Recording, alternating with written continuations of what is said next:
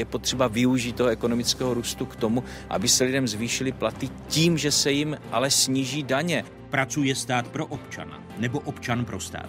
V jaké fázi balení jsou slibované daňové balíčky? A je možné najít u daní politickou schodu, pokud vznikne pravolevá vláda?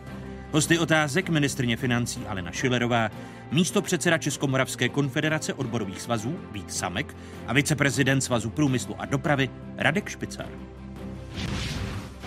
Česká republika je předmětem poměrně tvrdého tlaku ruské dezinformace už několik let. Vztahy Ruska a Západu chladnou. Kde se na stupni vřelosti nacházejí státy střední Evropy? Sílí ruský vliv nebo ve skutečnosti nikdy nezeslábl? Jakou moc má propaganda a kdo jí nejsnáze podléhá? Pozvání přijali politologové Jacques Krupnik ze Science Po v Paříži a Tereza Novotná ze Svobodné univerzity v Bruselu. Mně přijde to skoro tak, že se tady Hrok hledal důvod, proč se ta soutěž má zrušit. Mýto s otazníky, ale především s vykřičníky. Tender na nového provozovatele se uskutečnil. Obálky se otevřely, ministerstvo dopravy vyhlásilo vítěze. Společnost Čektol ze skupiny PPF nejbohatšího Čecha Petra Kellnera. Úřad pro ochranu hospodářské soutěže však tento týden tender zrušil. Proč? Otázka pro předsedu úřadu Petra Rafaje. I to jsou témata, o kterých se po dnešních otázkách začne mluvit s nadhledem a v souvislostech. Hezké nedělní poledne vám všem, divákům jedničky i zpravodajské 24 České televize. Zrušení superhrubé mzdy se odkládá a tím pádem se odsouvá i mírné snížení daní. Plánovaný daňový balíček tak přijde do poslanecké sněmovny poněkud chudší, než Babišův kabinet předpokládal. Důvodem je, že pro tyto daňové změny nemá současná vláda v demisi politickou podporu. Ministerstvo financí plánuje tyto změny zahrnout do nového zákona o daní z příjmu. Na něm ministerstvo pracuje už od roku 2016. Ekonomika dlouhodobě roste, je tady velký prostor pro snížení daní a vláda hnutí ano a už po druhé ustupují o snížení daní. Nový zákon daní z příjmu jsme podle proklamací v roce 2016 a 2017 už měli mít na stole. Jsme slyšeli, že v novém funkčním období to bude první zákon, který vláda schválí. Andrej Babiš jako ministr financí připravoval, předloží, nic se nestalo. Tak eh, je to zase daň za tu levicovou vládu. Eh, evidentně komunisté, socialisté, ale i hnutí ano si nepřejí snížení daní, to je celé. Konstatuje předseda poslanců občanských demokratů Zbyněk Staňura. Se změnou daní by vládní hnutí ANO mohlo narazit u komunistů, kteří mají nový kabinet hnutí ANO a sociální demokracie tolerovat. Už příliš dlouho se vleče rušení superhrubé mzdy a pochopitelně, že eh, snížení daňové zátěže u nižších příjmů je věc, která by eh, se nám líbila. Pokud jde o vyšší příjmové kategorie, tam jsme historicky vždy mluvili o daňové progresi, ale to není eh, zrovna věc, na které bychom se s ANO shodli. Kdy se tedy dočkáme zrušení superhrubé mzdy, což je ostatně závazek i v programovém prohlášení možné druhé vlády Andreje Babiše? A kdy se dočkáme úplně nového zákona o daní z příjmu? I o tom bude řeč v první hodině dnešních otázek.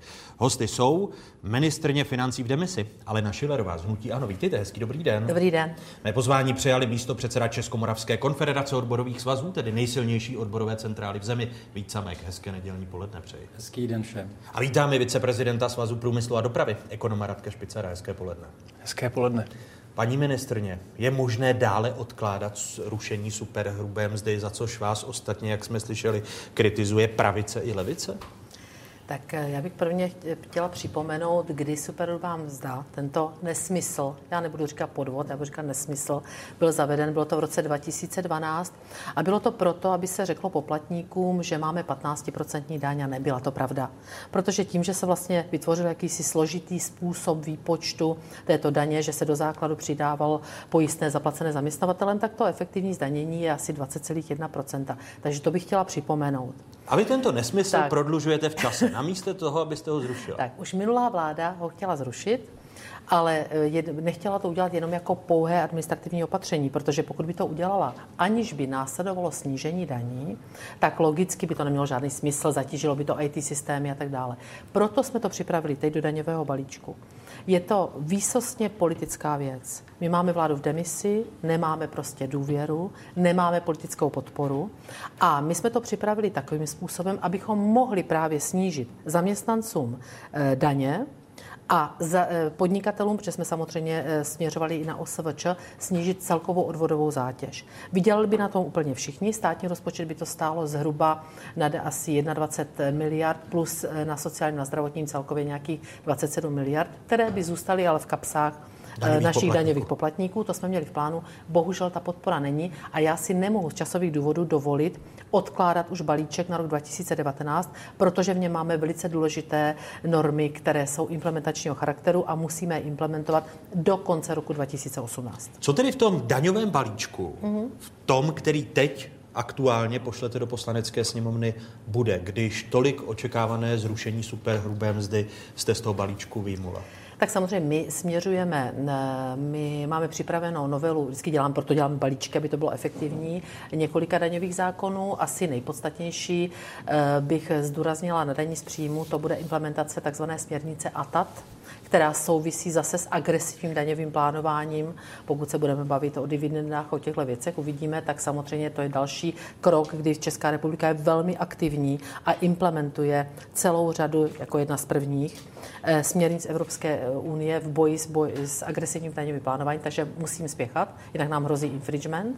To je první důvod. A vybrala bych, pak jsou tam, je tam novela zákona o daně předné hodnoty, je spíš technická. Možná u daně spotřební bude zajímavé, že zavádíme daň pro takzvané, eh, pro takzvané eh, bezdýmové eh, cigarety, jestli dobře nazvat, zahřívané cigarety. Vy, vy, když mluvíte o daní z přidané hodnoty, tak což bude součástí toho daňového balíčku, který pošlete do poslanecké sněmovny, respektive vláda v demisi ho projedná teď v následujících 14 dnech. Bude už v tom daňovém balíčku daní z přidané hodnoty přeřazení eh, základní sazby, ze základní sazby 21% eh, nebo z té první snížené sazby 15% do 10% některých těch věcí, jako jsou stravovací služby, podávání nápojů s výjimkou alkoholických nápojů a tabákových výrobků, vodného a stočného. Budou tam tyto změny? Nebudou. Proč ne? Nebudou, protože tyto změny máme jako součást změnového zákona, který, který je spojen s novelou zákona o evidenci tržeb. To je zase jiná strategie. Eh, zákon o, eh, novela zákona o evidenci tržeb je také napsaná. Momentálně ve fázi, kdy skončilo mezirezortní připomínkové řízení, takže směřuje vlastně do legislativní rady vlády a na vládu.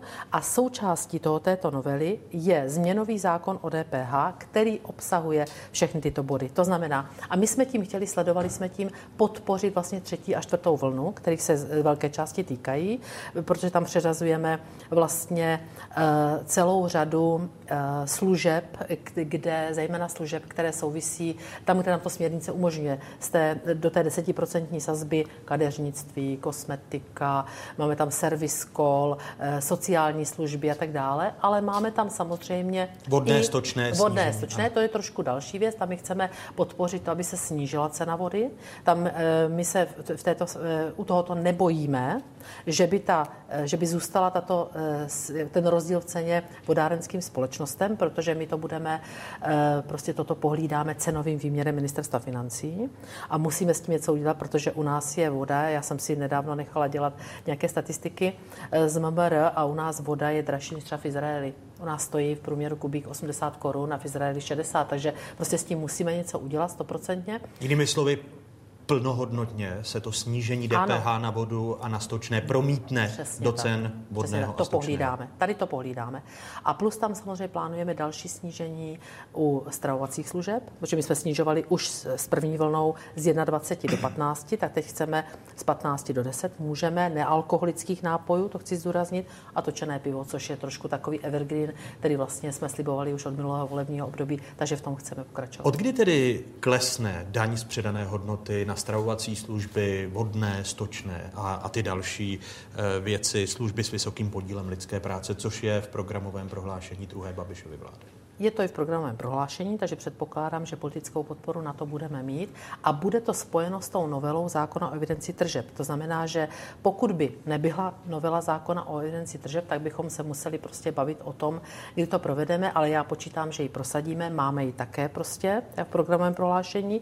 A vzhledem k tomu, že teď se nachází ve fázi, kdy putuje na vládu, do jejich komisí samozřejmě na vládu, tak já to odhaduji eh, legislativní proces, a toto je zákon, který samozřejmě vyvolá debaty a vyvolá prostě další vášně, bohužel, protože je velmi spolitizovaný, eh, tak to odhaduji, typuji podle mých zkušeností s legislativním procesem polovina příštího roku.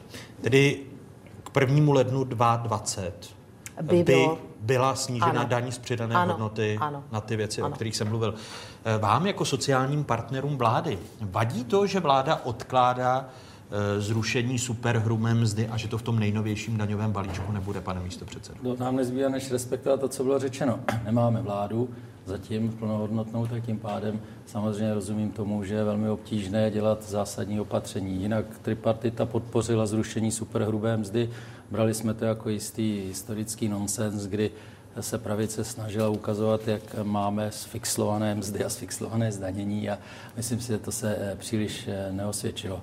My tady máme ve vztahu k daňové soustavě jiné požadavky, ale ty samozřejmě se budou týkat také toho mhm. nového systému. Nám tam vadí řada distorzí, které činí ze zaměstnanců daňové soumary, ty, kteří platí solidaritu v sociálních systémech vadí nám extrémní vychýlení daňové soustavy směrem právě k nepřímým daním, protože málo kdo si uvědomuje, že nepřímé daně znamenají, že daleko víc relativně i absolutně pak platí ti skupiny přím, nízkopříjmové a středně příjmové. Takže když bych to přehnal, když se dneska zavádí kritika proti tomu, že by se měli o něco lépe zvednout důchody důchodcům, oni si přes DPH tyto důchody fakticky zaplatí sami, když to malinko nadsadím. Takže z tohoto pohledu máme celou řadu požadavků a čekáme trpělivě a věříme, že že sociální demokracie se ukáže jako státotvorná a že se do vlády plně zapojí a čekáme, že se pak bude věcně jednat o konkrétních zásadních problémech, které tato společnost v oblasti daní má. Proto se těšíte na ten úplně nový zákon o daní z příjmu. Jehož součástí bude i zrušení superhrubé mzdy. Samozřejmě, to je ten cíl ten zákon samozřejmě bude velký boj, protože si dovedu představit s ohledem jiných témat, které tam zazněly, to znamená přehodnocení, překvalifikace nejrůznějších úlev daňových, které tam dneska jsou. Eh, pracujeme na tom se, spolu se sociálními partnery, děláme si vlastní analýzu, ukazuje se, jsou to stovky případů a je jasné, že tam bude ohroženo to, že v řadě případů by se zrušením takové nějaké výjimky eh, vylilo s vaničkou i dítě. Takže bude to velký boj, ale těšíme se na něm, až se podstoupit musí. Ano, jenom vteřinku ještě eh, tady post postoj. Já věděl, že dáma má přednost. Postoj. Já budu hrozně Vzdáváte slova? Vy, já budu to strašně paní, ministr, paní ministrně. To je super mzdě. Samozřejmě, já děkuji za tu podporu. Já jenom bych připomněla, já jsem si velice podrobně studovala, když se ta superhrubá mzda zaváděla, tak jsem si vlastně nechala dohledat všechny prameny a důvodovou zprávu a zdůvodnění, proč se vlastně zavedla. A tím hlavním důvodem bylo, aby věděl vlastně zaměstnanec, kolik platí on, kolik za něho platí zaměstnavatel. A já říkám, už těch deset let jsme se vynadívali dost, já myslím, a že potřeba prostě prostě dát jaksi za pravdu eh, skutečnosti, ať skutečně je to prostě Já si tak, myslím, že on to prostě ministrně ani, asi ani, ani, ani, bych, ani, zaměstnavatel to je. Ani, ani bych jenom, jenom vstupoval, vynadívali se dost. Mnoho lidí, pro, pro mnoho lidí je ten daňový systém tak složitý, eh, že nerozeznají ani počet balíčků, které vy chystáte jako ministerstvo, na tož, aby rozuměli eh, tomu, co to je super hrubá mzda. Takže je otázkou, jestli vy jste se nevynadívali jako ekonomové nebo účetní. Ne, to se ale... vynadívat právě zaměstnavatele a zaměstnanci je proto i potřeba zrušit. Aby Potřebujeme ji zrušit, Radku Tak teď, teď už musím tedy. Ne, paní ministrině to skvěle, skvěle uvedla. To bylo přesně to, co jsem chtěl, to, co jsem chtěl říci. A Kdybych měl začít trochu v nadsázce, tak uh, ano, my jsme se všichni vynadívali, ale nic jsme s tím bohužel neudělali. A to, proč my jsme tenkrát chtěli, a v tom je tedy jistý půvab té superhrubé mzdy, uh, je to, že České zaměstnavatele dusí ty tzv. vedlejší náklady práce. Eh, odvody eh, na zdravotní a sociální pojištění, které máme skutečně i v mezinárodním srovnání v rámci Evropské unie velmi vysoké. To je skutečně problém eh, českého trhu práce, českých zaměstnavatelů. Nám se stále navzdory tomu, že se díváme již 10 let společně se svými zaměstnanci, často nedaří našim zaměstnancům vysvětlit, že když na své výplatní pásce od zaměstnavatele dostanou 20 tisíc, tak náklady zaměstnavatele na ně nejsou 20 tisíc, oni jdou přes 40 tisíc. My se za pár okamžiků podíváme Právě odvody, proto, na grafiku odvodu si stát, že si stát neudělal ty dva hlavní domácí úkoly od listopadu 89 a to je skutečně uh, hluboká strukturální změna penzijního systému ano. a hluboká strukturální ano. změna zdravotnického systému. To znamená, my vlastně doplácíme na nefunkční, neefektivně hospodařící stát v těchto dvou oblastech a jestli my něco čekáme od vlády, ať superhrubou mzdu klidně zruší, dívat se na to už nemusíme, ale o to víc čekáme, že v těchto dvou klíčových věcech vláda začne konečně něco dělat. Ne, ne, ne, tady, ne, ne, jenom, jenom vteřinku, podívejme se na fakta, podívejme se právě na ty, eh, na ty odvody zaměstnavatelů za nás zaměstnance. Už to sami vidíte. V České republice jedny z nejvyšších, pokud jde o procentuální srovnání, a už to vidíte na mapě Evropy. Zaměstnavatele v České republice zaplatí na odvodech ze mzdy 34% z hrubé mzdy. Více ze střední a východní Evropy zaplatí na Slovensku 35%, tedy o 1% více než v České republice. Pro srovnání například v Rakousku to je přes 21%, v Německu eh, zhruba 19%, v Polsku 21%, kolem 30% z hrubé měsíční mzdy platí zaměstnavatele například v Belgii, Itálii nebo ve Španělsku. Jedny z nejvyšších odvodů má tradičně Francie, 45% zhrubé měsíční mzdy. Pane redaktore, to je největší mílka, která se tady používá. Zdůrazním jiná čísla. Za procenta se nic nekoupíte v obchodě. Ale český zaměstnanec stojí zaměstnavatele v hodinovém vyjádření 11,3 v eurech. 11,3 eura. V Německu je to okolo 34 euro, v Dánsku je to okolo 42 euro. Tak jestli začneme soutěžit o procenta, my soutěžíme radši o ty peníze. Naše mzdy jsou nízké, i ty náklady, které zaměstnavatele platí, jsou nízké, ale používáme prosím nás hodnoty. Pane místo předsedo, ale promiňte, se není právě to vysoké e, zatížení zaměstnavatelů jedním z důvodů, proč nechtějí a brání rychlejšímu růstu mest? No oni těžko můžou bránit z tohoto důvodu, ten důvod je jiný. Tady se vlastně třeba i tím stabilizačním opatřením České národní banky podpořilo to, že nebyli tlačeni k inovacím, protože se jim vlastně zachovávala konkurenční výhoda, která byla založena na stabilním kurzu měny. Takže z našeho pohledu je velmi žádoucí, aby tady mzdy rostly, aby byli tlačeni zaměstnavatelé prostřednictvím mzdového růstu k tomu, aby přemýšleli o náhradě živé práce. My tady slyšíme... od pana místo předsedy slyšíte, že ne, to, to zdanění... Ne, já vím přesně, z jaké tabulky uh, můj kolega cituje. My je jsme to, tady tu tabulku, je to tabulka, euro, je to tabulka Eurostatu. Já a je to vaše tabulka, která je velmi důležitá. Já ji vůbec nespochybnuju. Já jsem velmi rád, že jste ji zpracovali, ale ta tabulka má ještě druhou část a ta ukazuje hodnotu práce, které zaměstnavatel od zaměstnance získá. Přečtěte ta čísla. 13 euro v případě České republiky, přes 40 euro v případě Německa. Problém je levná ekonomika, nikoli levná práce. Ta tabulka to jasně dokládá. Levná práce v levné ekonomice. No, paní ministrině, co, co uděláte musím... s, těmi, s těmi vysokými odvody zaměstnavatelů já. za zaměstnance v Pro druhé vládě? jsou to důchody. Já, já zareaguju. Jo, ano. já zareaguju. Eh, jednak zareaguju z pohledu toho, že my nemůžeme jenom ještě k daňové zátěži. Daňová zátěž, ta je kuriozně zase poměrně nízká. My nejsme, co se týče výše daní, ať už je to korporátní daň, ať už je to daň, tak ona není prostě nějak zastřující a pokud se podíváte, tak jsme na nějakém místě snad do desátého no. místa v rámci Evropské unie. To problém není. Problém je skutečně odvodová zátěž, která je vysoká a bohužel vede k tomu, což e, jako ministrině financí a jako dlouholetá pracovnice finanční zprávy nevidím ráda, že vlastně nutí e, ty podnikatele mnohdy se chovat podle toho, přizpůsobovat se tomu, to znamená zvažovat mnohdy, že on se nezamě, že nedojde k zaměstnání, nedojde k uzavření pracovně právního vztahu, podporuje různý švart systém a podobně, právě proto, aby se obešlo eh, placení těchto, eh, těchto vysokých odvodů. Eh, my nemůžeme a to říkám zcela odpovědně, my nemůžeme prostě bez dalšího snižovat odvodovou zátěž, pokud nebudeme mít tady důslednou důchodovou reformu. To jsou prostě spojené nádoby, bez diskuze.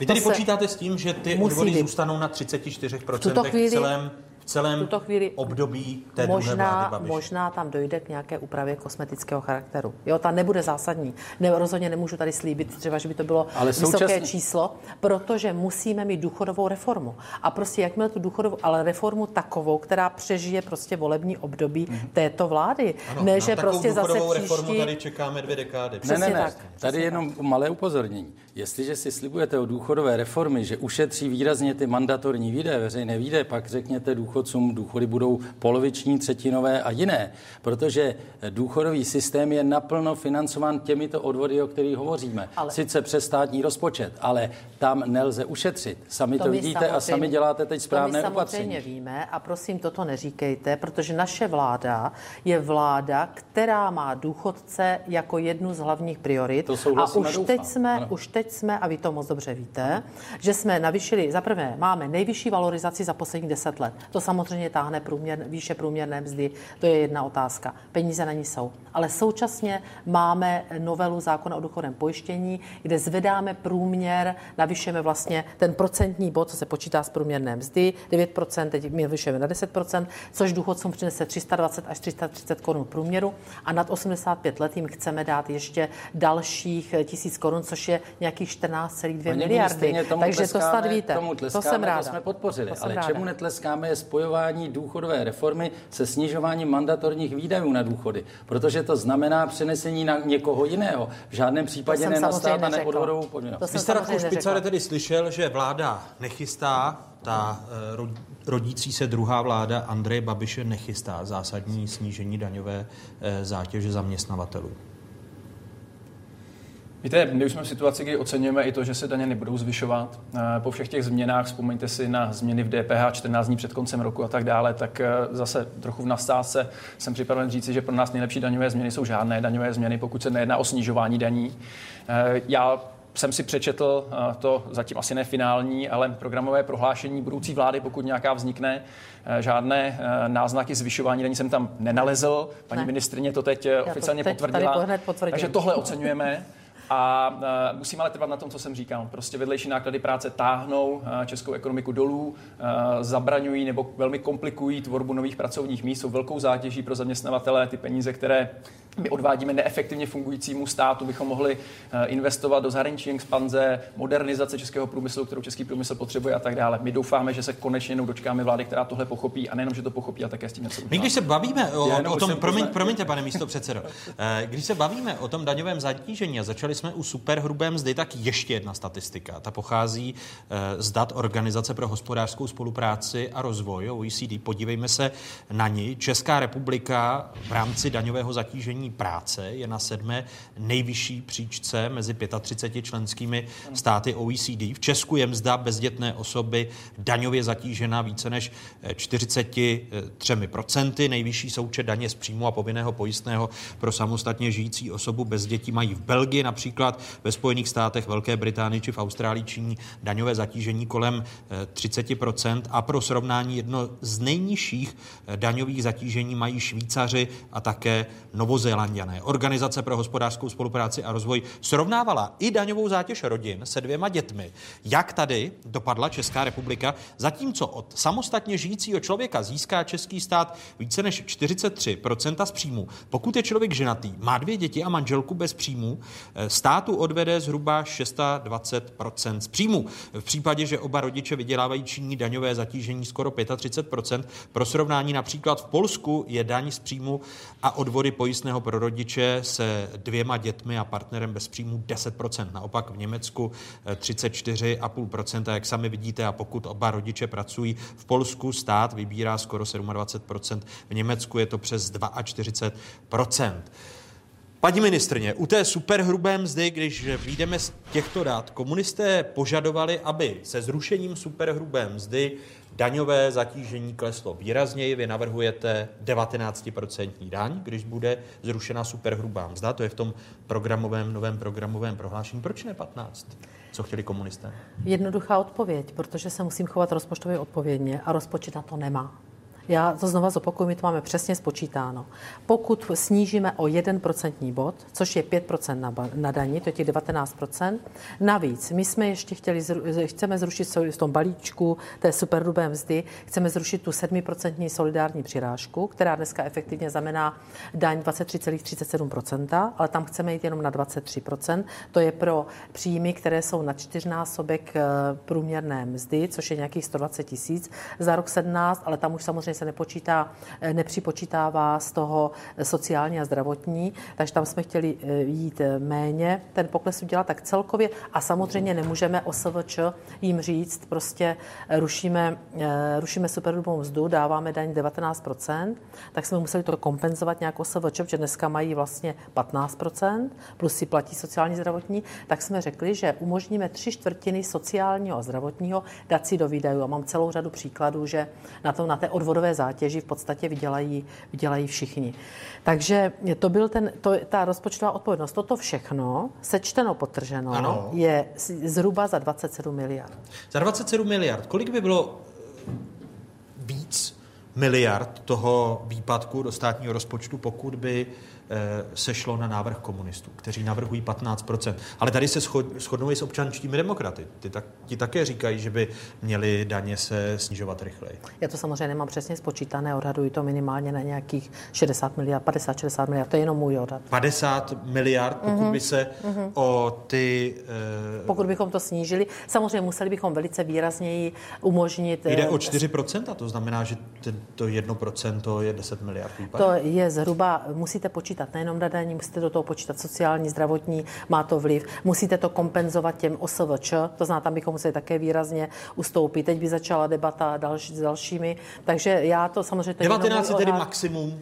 To je maximum v tuto, chvíli, v tuto chvíli možného. Samozřejmě pokud ty debaty povedeme později, tak budeme, budeme zase u nějakých aktuálních čísel. Ale hlavně ještě bych chtěla reagovat tady na mého eh, vedle sedícího kolegu, že skutečně já považuji za zásadní, že jsme že jsme udrželi to vlastně při těch jednáních se sociálními demokraty, eh, že nebude se zvyšovat, nebudou se zvyšovat daně. Nebudou se zvyšovat daně a nebudou se zavádět žádné nové daně. To je pro mě nejzásadnější. A jenom za to minulé volební období. Ty daně se nejen, že se nezvýšily za to minulé období, ale my jsme dokonce asi o 66, 66 miliard, promiňte, snížili, protože jsme tam měli celou řadu položek, kde jsme je snižovali.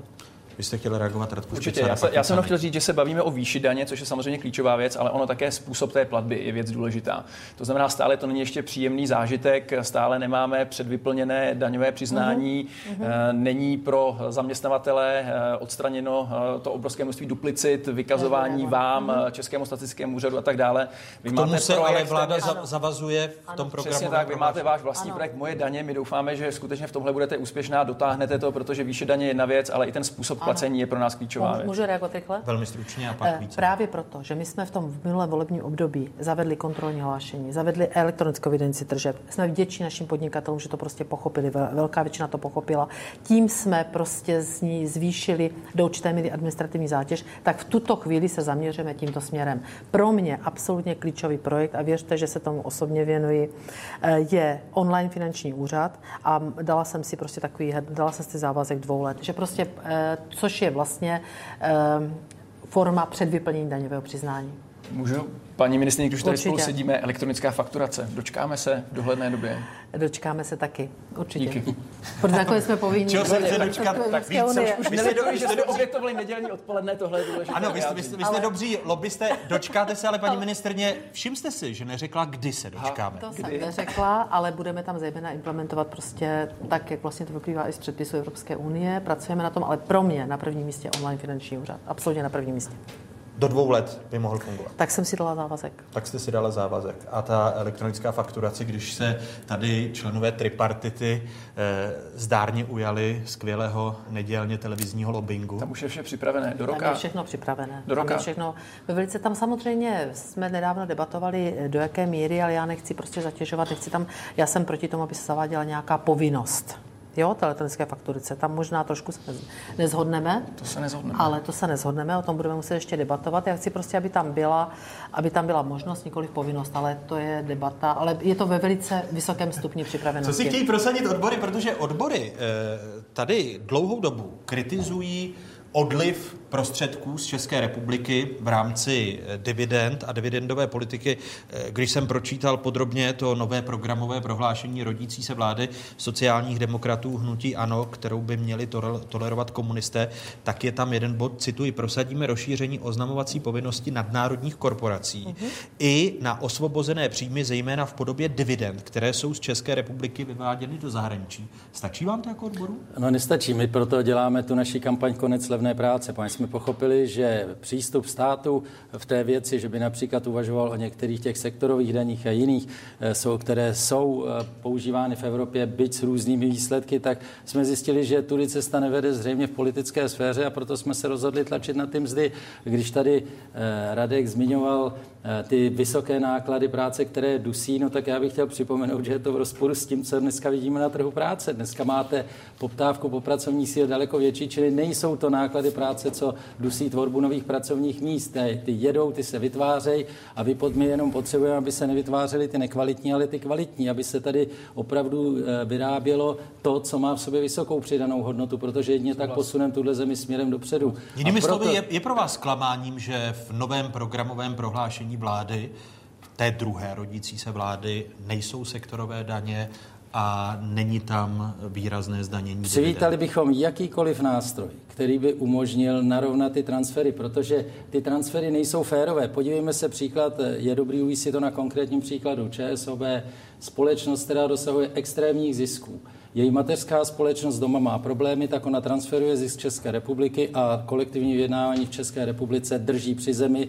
že je ostuda zmiňovat návrh managementu, který prostě je vůči zaměstnancům. Takže z našeho pohledu my potřebujeme právě tento dramatický růst proto, abychom nahradili to, co zřejmě státní sféra v té politické oblasti není schopna sama udělat. Rozumím tomu, že je v kontaktu i s tím zaměstnavatelským nadnárodním sektorem, který může tlačit samozřejmě různými kanály na to, aby aby mu tomu tak nebylo. Proto je pro nás klíčový růst mest a proto budeme pokračovat v kampani Konec levné práce i v letošním roce. Věřím, že u zaměstnavatelů najdeme pochopení, u státu ho nacházíme. V loňském roce platový růst byl velmi pozitivní a my se stotožňujeme s tím, že stejně musí pokračovat i v letošním roce. Na poslední tripartitě jsme oslovili pana předsedu vlády, aby se tohoto tématu aktivně chopil, aby nezůstávalo jenom u náznaku, pomůžeme jenom některým nadzvednout některé platy, ale aby se šlo opět plošnějším opatřením v tom veřejném sektoru. Opravdu potřebuje tato země platový a mzdový růst. Tedy zklamání odborů. Tedy... Pane redaktore, levná práce není příčinou. Uh,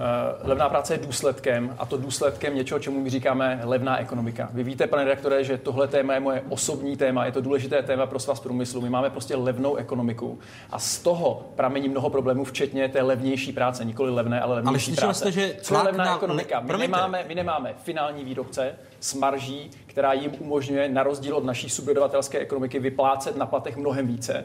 My nemáme uh, podniky vlastně domácím kapitálem, my jsme zahraničním kapitálem téměř nejvíce vlastně na ekonomika v celé uh, střední a východní Evropě. To znamená, celkem pochopitelně na dividendách odsud odchází hodně peněz, které by jinak mohly být investovány například do platů nebo do modernizace strojního vybavení. A za třetí, jsme velmi málo automatizovaná, digitalizovaná a robotizovaná ekonomika.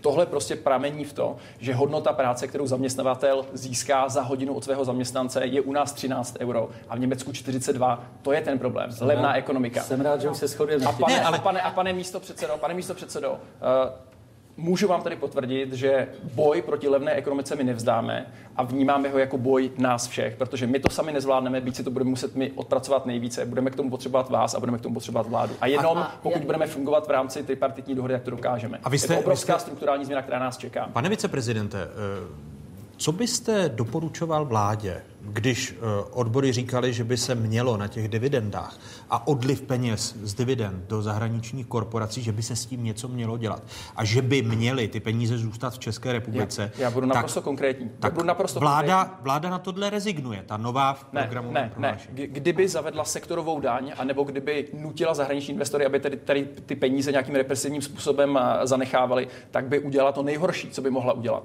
Ona musí z České republiky udělat atraktivní lokalitu pro reinvestici těchto zisků, které tady tyhle podniky realizují. A já vám řeknu, proč Ale se to, to neděje. Tam, já vám to řeknu, proč se to neděje. Není. Já jsem minulý týden hovořil s, se šéfem jedné z největších uh, zahraničních firm, které tady působí. A on mi říkal, vy nás neustále kritizujete za to, že odvádíme peníze pryč, že je tady nere, nereinvestujeme. Ale proč my to neděláme? Já jsem chtěl, tohle mi říkal, tady reinvestovat ty peníze, které jsme tady vydělali do Eh, za prvé eh, centra eh, sdílených služeb a do vývojového centra. Já to nemůžu udělat, protože by mi trvalo 6 let, a už jsme si to zkusili, než dostanu stavební povolení na stavbu toho vývojového centra. A potom, když budu potřebovat 200 inženýrů, tak je na tom trhu práce prostě neseženu. A když tak. budu chtít použít odečitatelnou položku na výzkum a vývoj, tak narazím na finanční úřady, na ty obstrukce, které dělají. To znamená, my, děla, my neděláme dostatek pro to, aby Česká republika byla pro ty reinvestice a pro zůstávání toho kapitálu uh, dostatečně atraktivní pro zahraniční Ale proto se vás ptám, je to nové programové prohlášení v tomto ohledu pro vás klabání nebo potěšení? Potěšením, že jsme se báli sektorových daní a dalších represivních opatření, které by nikam nevedly. Já pány rozsoudím, můžu?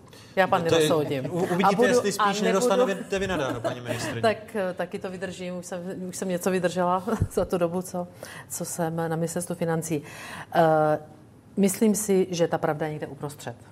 Není to, vy možná tady říkáte nějakou zkušenost konkrétní firmy, ale já mám konkrétní čísla. Konkrétní čísla všeobecná. Tady třeba ukážu takový zajímavý graf.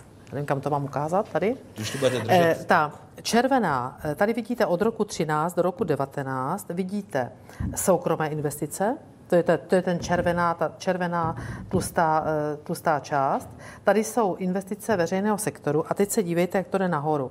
A ještě bych zdůraznila, že 14-15 tam byl velký podíl e, eurofondů, e, evropských peněz. A tady od roku 16, a toto už je odhad podle toho, jak se to vyvíjí, prostě ty investice soukromých firm a soukromých investorů, včetně zahraničních, prostě rostou. Rostou a má to několik faktorů.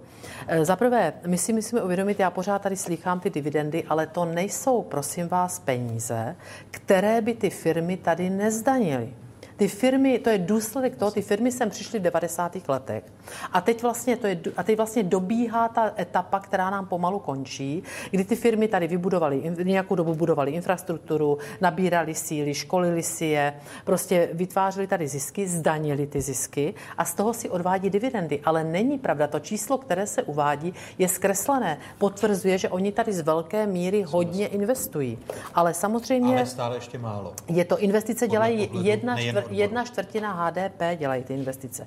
A samozřejmě to, a teď, teď té, te, zase na druhé straně tady na podporu zase tady proti řečníka, že když se podíváme, úroveň ekonomiky české je vynikající. Prostě přiznejme si to, řekněme to národu, je skvělá. My v podstatě v po, přepočtu HDP na obyvatele jsme na nějakých číslech 90% v rámci EU, což je skvělé. Když vezmeme ceny a přepočítávají se zhruba, přepočítáme je na stejnou rovinu, to znamená na koruny, tak je to nějakých 70% EU. Jinak třeba ještě ta čísla, to první číslo, co jsem říkala, 90% EU, ale 73% úrovně Německa. E, Cenová politika nebo cenová hladina, promiňte, vůči Německu je asi 64%, vůči EU mírně na 70%, ale úroveň mest je 45% EU. Takže skutečně ty mzdy, a ještě mám takové zajímavé číslo, že HDP můžeme počítat eh, příjmy, které jdou lidem a příjmy, které jdou zaměstnancům a které jdou firmám. Takže Česká republika, co se týče těch příjmů, které jdou lidem, tak je asi 41,3% a příjmy firmám asi 48,9%. Ale teď, jak samozřejmě na to, aby investovali ještě víc, aby dali do mest. Myslím si, že jednoznačně se projevuje přehřívání ekonomiky u toho, že, máme, že nám máme málo pracovních sil, nedostatek pracovních sil. Tím pádem se vytváří tlak na růst mest. Ty mzdy za loňský rok zni- vzrostly asi o 8%, což je velice, předtím také 8%. Samozřejmě bylo by to potřeba ještě více, ale samozřejmě vytváří se i tlak a ten vytváří vlastně to ekonomické prostředí na to, aby investovali ty firmy do technologií, aby prostě modernizovali tu práci, aby nepotřebovali tolik pracovní síly. To znamená, toto všechno jsou faktory, které mají velice pozitivní vliv. Takže já osobně si myslím, že ta pravda, to, co tady vlastně kolegové teď uváděli, je někde uprostřed. Ono, paní ministrně, eh, v tom novém programovém prohlášení vlády jste se jako hnutí ANO ubránili sociálně demokratickému požadavku zavádění sektorových daní. Ale v tom programovém prohlášení je odstavec, cituji, provedeme revizi daňové uznatelnosti technických rezerv v oblasti, oblasti pojišťovnictví. Daňově uznatelné technické rezervy budou nově vázány na pravidla obsažená v Evropské směrnici Solvency 2. Uh-huh. Tento systém bude odolnější vůči případnému nadhodnocování ze strany poplatníků, neboť výši takto stanovených technických rezerv může poplatník, rozumějme pojišťovny, ovlivňovat výrazně méně než u stávajícího postupu, který vychází ze zákona o účetnictví.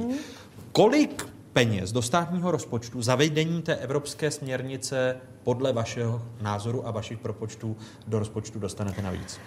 Tak, eh, pane doktore, eh, v podstatě ten můj odhad bude velmi hrubý, protože ono to chce celou řadu faktorů, aby se to spočítalo přesně. Bude to určitě v řádech miliard.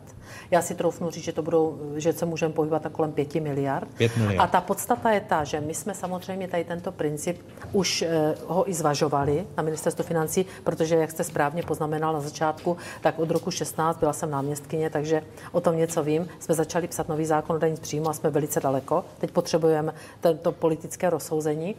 A vlastně toto je situace, kdy my chceme chceme prostě vytvořit pojistku a ona tady existuje jakási evropská, jakýsi evropský předpis, aby ty pojišťovny vlastně nemohly jednoduše si optimalizovat prostě daňový základ tím, že si budou tvořit rezervy, rezervy podle toho, jak jim vyjde daň a daňový základ. Takže to je. Ale prostě pojišťovny tvrdí, že toto opatření může ohrozit stabilitu pojišťoven v mimořádných situacích. Jste ochotná připustit, protože pojišťovny kritizují tu evropskou mm. směrnici, kterou eh, kvůli pěti miliardám, takže to je jediná mm. sektorová daň, že využijete evropské směrnice mm. a do státního rozpočtu dostanete pět miliard navíc z pojišťovenského sektoru. Ale pojišťovny tvrdí, je to na úkor stability systému. Když budou mimořádné události typu povodní, tak ohrozíte stabilitu pojišťovenského systému. Jste ochotná připustit tento uh, argument? Pane redaktore, pane... na místě pojišťoven byste neříkal nic jiného. Pane, pane Nejsem na místě pojišťovny, ale, ale kladu jednu z námitek. Pane ano. já samozřejmě zareaguji. To je za prvé, není to sektorová daň, je to vlastně nastavení způsobu tvorby rezerv, které se tvoří prostě i v jiných sektorech, ale tady vlastně podle máme evropských evropský, kritérií, podle tak. evropských kritérií. Ne podle a já, názoru. když se zeptáte kohokoliv, tak já jsem člověk, když píšeme jakoukoliv novou legislativu v jakémkoliv směru, tak já se všemi dotčenými subjekty mluvím veli, o zásadních věcech osobně. Tak znamená, to znamená, že budu mluvit s asociací pojišťoven, budeme prostě to probírat, ale eh, to, že chceme touto cestou jít, je prostě Nedotkne se to stav, stability pojišťoven? Eh, určitě uděláme všechno pro to a Oni samozřejmě, sami že... upozorní opatrně v mimořádných případech. Ano, Oni se ano. snaží eh, upozornit, že nastane-li něco extrémního, jako byla ta krize před pár lety, tak samozřejmě každá koruna dobrá, každý dolar Přesně dobrý, každé tak. euro dobré. A navíc nikdy nemůžeme dopustit, abychom ohrozili stabilitu pojišťoven. To znamená, že to, ta úprava bude upravena tak a je to evropský předpis, takže určitě nejsme jediní, kdo podle toho budou postupovat. Abychom dokončili tu daňovou část, než se dostaneme ke státnímu rozpočtu, tak eh, ještě pár slov právě k úplně novému zákonu o daní z příjmu. Podívejme se, jak dlouho její ministři a ministrně financí slibujou. My chceme mít předvídatelné, stabilní daňové prostředí. My píšeme samozřejmě nový zákon daně z příjmu. Potřebujeme nový zákon daní z příjmu. My ho musíme zjednodušit, postavit na pevných základech a když potom budou ty různé politické reprezentace měnit parametry třeba těch slev, tak eh, prostě už se bude měnit jenom ten parametr, ale zůstane ten pevný základ. Základní konstrukce, že byla zrušena superhrubá mzda a že byla nastavena základní sazba ve výši 19% s ještě větší úlevou pro živnostníky, ta už byla schválena. Smetli to ze stolu dříve, než to vstoupilo v účinnost. A, a, a teď vlastně tu základní konstrukci zavádějí zpátky. Základním mantinelem je, že tento zákon předkládá vláda, která je bez důvěry, která je v demisi. Já si myslím, že taková vláda nemůže eh, předkládat tak závažný zákon. Proč nesnížit lidem daně už od 1. ledna 2019? To snížení, které jsme připravili na příjmový daní, je největší za posledních 10 let. A vedle toho připravujeme nový zákon o daní z příjmu. Citovat slova Aleny Šilerové, dnešního hosta otázek, tak vy jste e, říkala, že svému nástupci, tím jste se stala vy, e, předáte zabalenou daňovou reformu, respektive úplně nový zákon o daní z příjmů. Teď e, říkáte, že tak významné změny, e, tedy nový zákon o dani z příjmů a jeho vstup v platnost, že s tím můžeme počítat k 1. lednu 2021 nebo k 1. lednu 2022. Není to přece jenom příliš pozdě? Uvidíme. Možná se podaří platnost dosáhnout už do roku 2020. To já prostě v tuto chvíli záleží na politických. Já bych to rozdělila do dvou, do dvou věcí. Ano, jak říkáte správně, psala jsem to sama sobě. To znamená, vlastně já jsem řídila ten projektový tým od eh, nějakého února 2016 osobně jako náměstkyně pro daně a cla. To jsem netušila, že samozřejmě budu jednou v pozici ministrině. Eh, Takže zahájili jsme to za doby ministrování pana eh, premiéra Babiše a ten zákon technicky je napsaný.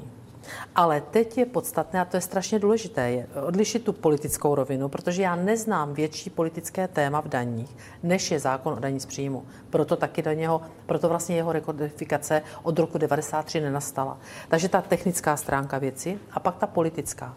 Protože Ma, můžete mít různé cesty. Máte tam řadu výjimek a třeba jenom eh, na odlehčení, když jsem tady byla u vás naposledy, bylo to určitě letos, už jsem byla ministrině, tak jste se mě ptal na nějaké příklady výjimek. Já jsem tady asi čtyři uvedla a trvalo to zhruba asi den, než mě začaly chodit dopisy tu od, tě, od toho svazu, tu od, toho, od té odborové organizace a už se ke mně objednávat a tak dále. Jo. Takže, Takže pro, prožila jste Kalouskův příběh, proto- protože on, když byl ministrem proto- financí eh, a proto- chtěl zredukovat počet výjimek, Proto vám říkám, Ano. že v podstatě to je obrovské politikum a svede se o to obrovský bo- boj. A samozřejmě je rozdíl ten, technicky teď, legislativně technicky, když ty politici řeknou, toto chceme, toto nechceme, nebo tam necháme skoro všechno, tak je potom zase rozdíl to napsat do toho zákona technicky, protože to má další provazby. Takže já jsem teď momentálně v situaci, jako ministrině financí, že potřebuji politickou debatu, potřebujeme stabilní vládu. A, a dialog se sociálními A samozřejmě. a vy, vy, vy máte nějaké výhrady? Museli psát dopisy pouze. Vy, vy máte už nějaké výhrady k tomu, protože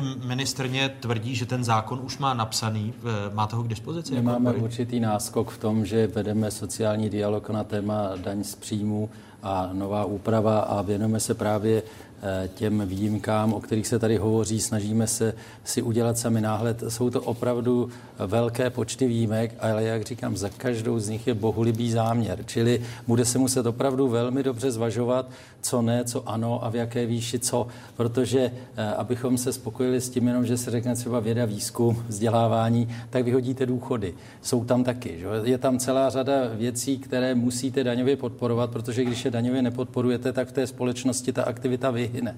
Pane místo předsedo, a máte jako odbory racionální návrh pro ministrině financí, protože těch výjimek jsou stovky.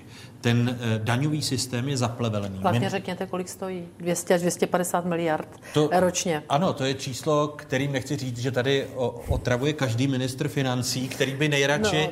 No, já eh, myslím, zru- že jsme ho spočítali až teda za... Ne, ne, ne, Miro- Miroslav Kalousek, nutno mu přiznat, že také, také o, těch, o těch nákladech mluvil a proto dopadl eh, Podívejte symbol se. stravenky. Ale... Hned zvedáme rovně prst, hned říkáte náklad. Vy se snažíte vytvořit, že je to něco, co jako není zapotřebí, je to nějaká zátěž. Není to zátěž. V řadě případů je zatím opravdu něco, co tato společnost vysloveně potřebuje. A když to nepodpoříte, zahyne to. Jo? Čili proto říkám... Pane místo předsedo, berte to, že pro ministrtní to je náklad a má právo toto slovo použít. Ale teď mi řekněte, eh, pokud vy byste, eh, a říkáte, že těch výjimek je opravdu mnoho, to znamená jako odbory, máte příklad výjimek a jejich počet, kde jste ochotni jít eh, v ústrety ministrni, která by jejich počet chtěla redukovat? My si počkáme na ten, napojte se, je nesmysl Počkejte, pracovat. vy nemáte vlastní Máme návrh? představu, máme Tak představu, ale ne vlastní návrh. Podívejte se, návrh zákona Které výjimky jsou podle odborů zbytečné?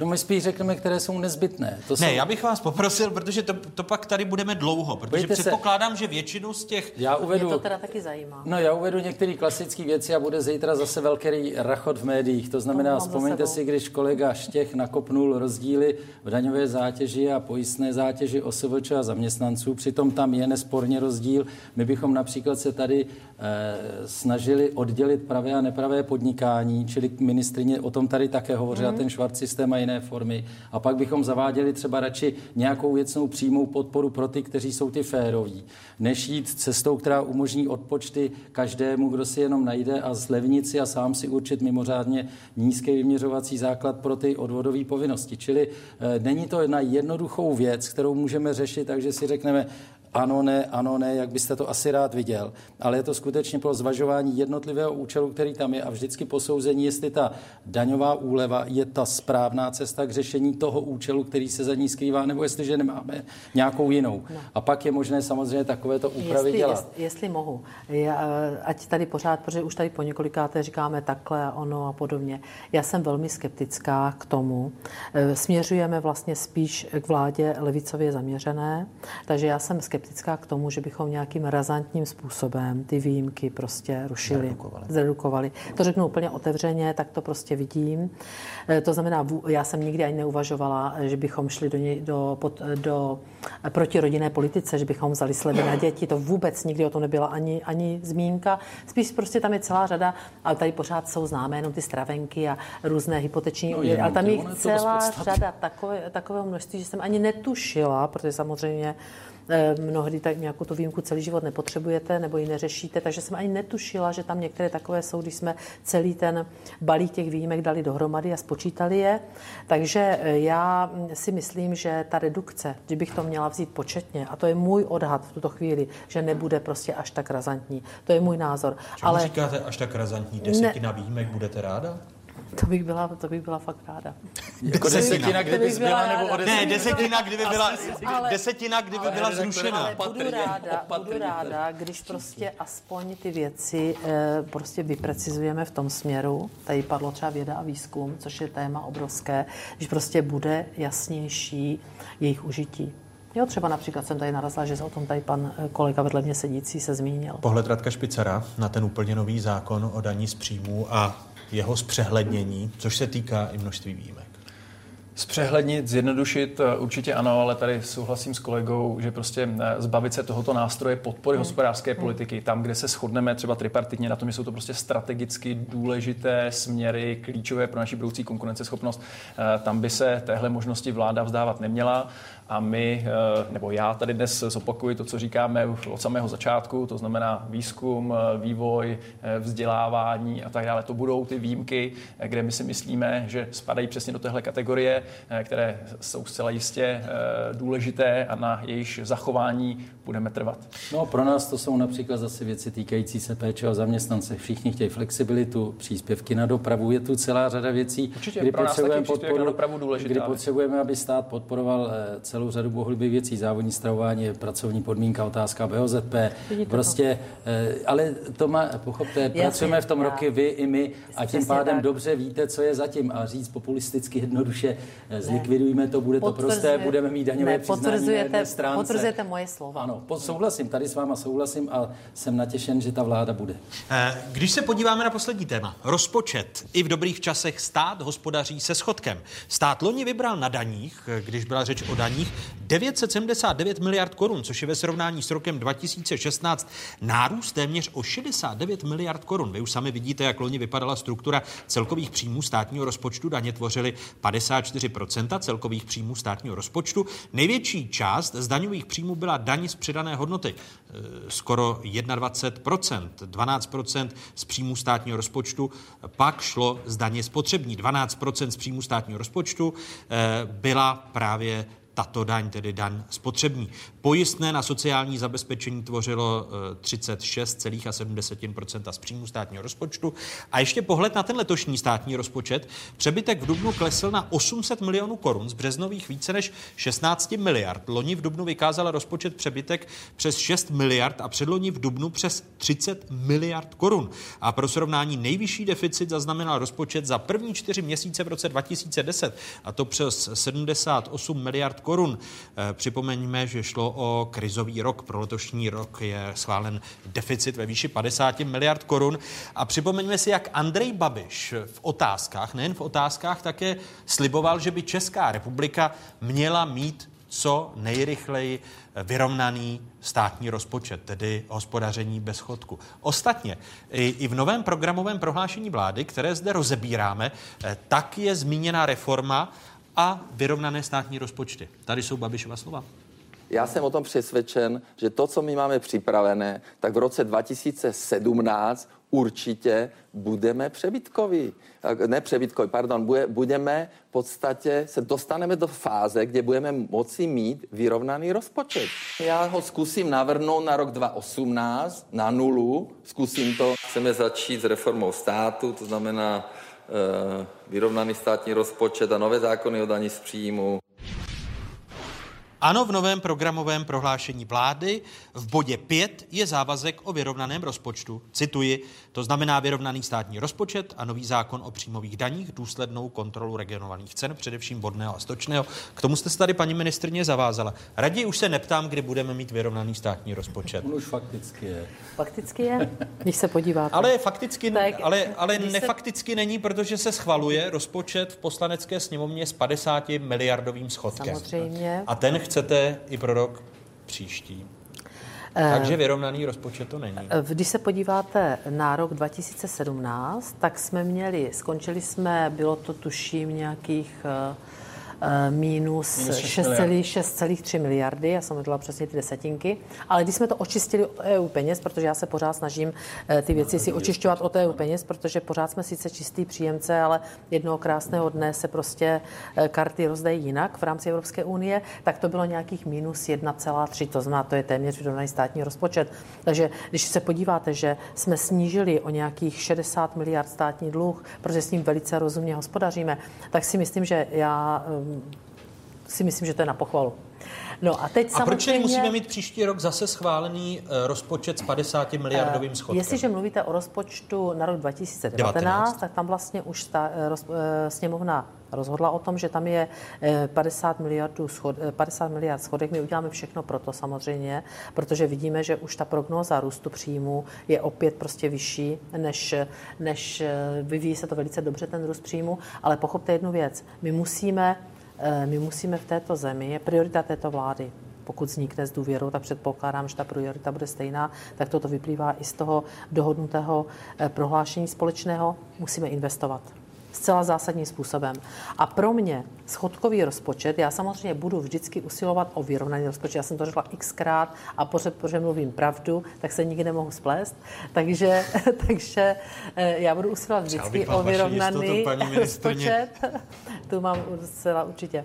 A pokud bychom měli schodkový rozpočet, tak podložený zejména kapitálovými tuzemskými výdaji a ty potřebujeme. Počkejte, ale vy Potřebujeme si do velice akutně. programového prohlášení napíšete vyrovnaný státní rozpočet a snížíte tedy, eh, protože teď začínáte pracovat Ano, na státním ano, rozpočtu na rok pracujeme, 2019.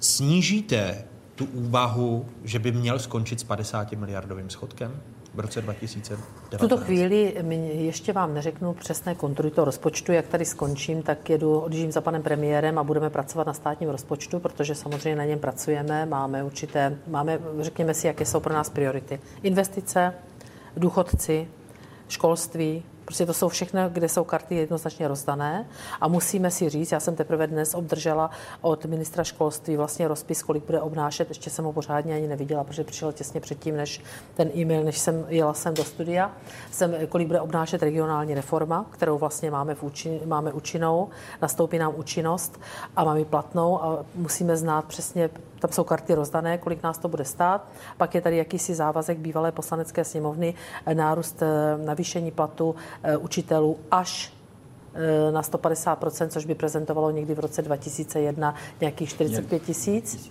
20 2021, promiňte, eh, 45 tisíc, přeřekla jsem se. Čili toto jsou všechno věci, musíme si říct, chceme, vytváříme národní investiční plán. Promiňte, to nespochybnuju. Ano. Ptám se, proč je pak v programovém prohlášení nové vlády závazek vyrovnaného státního rozpočtu, když na rok 2019, a ptám se znovu, navrhnete rozpočet s menším schodkem než 50 miliard? No, protože to není tak jednoduché Protože zadání. to přesně tak, není to tak jednoduché zadání. A ale pak, pak to my nepíšu do počítáme- programového prohlášení Programové vlády. prohlášení, pane redaktore, na několik let, čili ta vláda Pro- si to dává jako Programové prohlášení na čtyři Slyšel jste roky. Andreje Babiše, 2017 měl být Já vyrovnaný vím, státní to- rozpočet. A taky se, mu To to, bylo- taky se mu to podařilo. Ne, schválený to státní jeho rozpočet. Počkejte, schválený státní rozpočet je s deficitem, paní ministrně. Tato hra eh, o tom, že když odečtete eh, evropské fondy, takže byl vyrovnaný, číslo je prostě schválené a bavíme se o schodku 50 miliard. Ptám se, bude příští rok ambicioznější váš plán, že by schodek mohl být pod 50 miliardami? Ne, udělám všechno proto, ale v tuto chvíli vám to neslíbím. Je to o těch prioritách, které tato vláda má.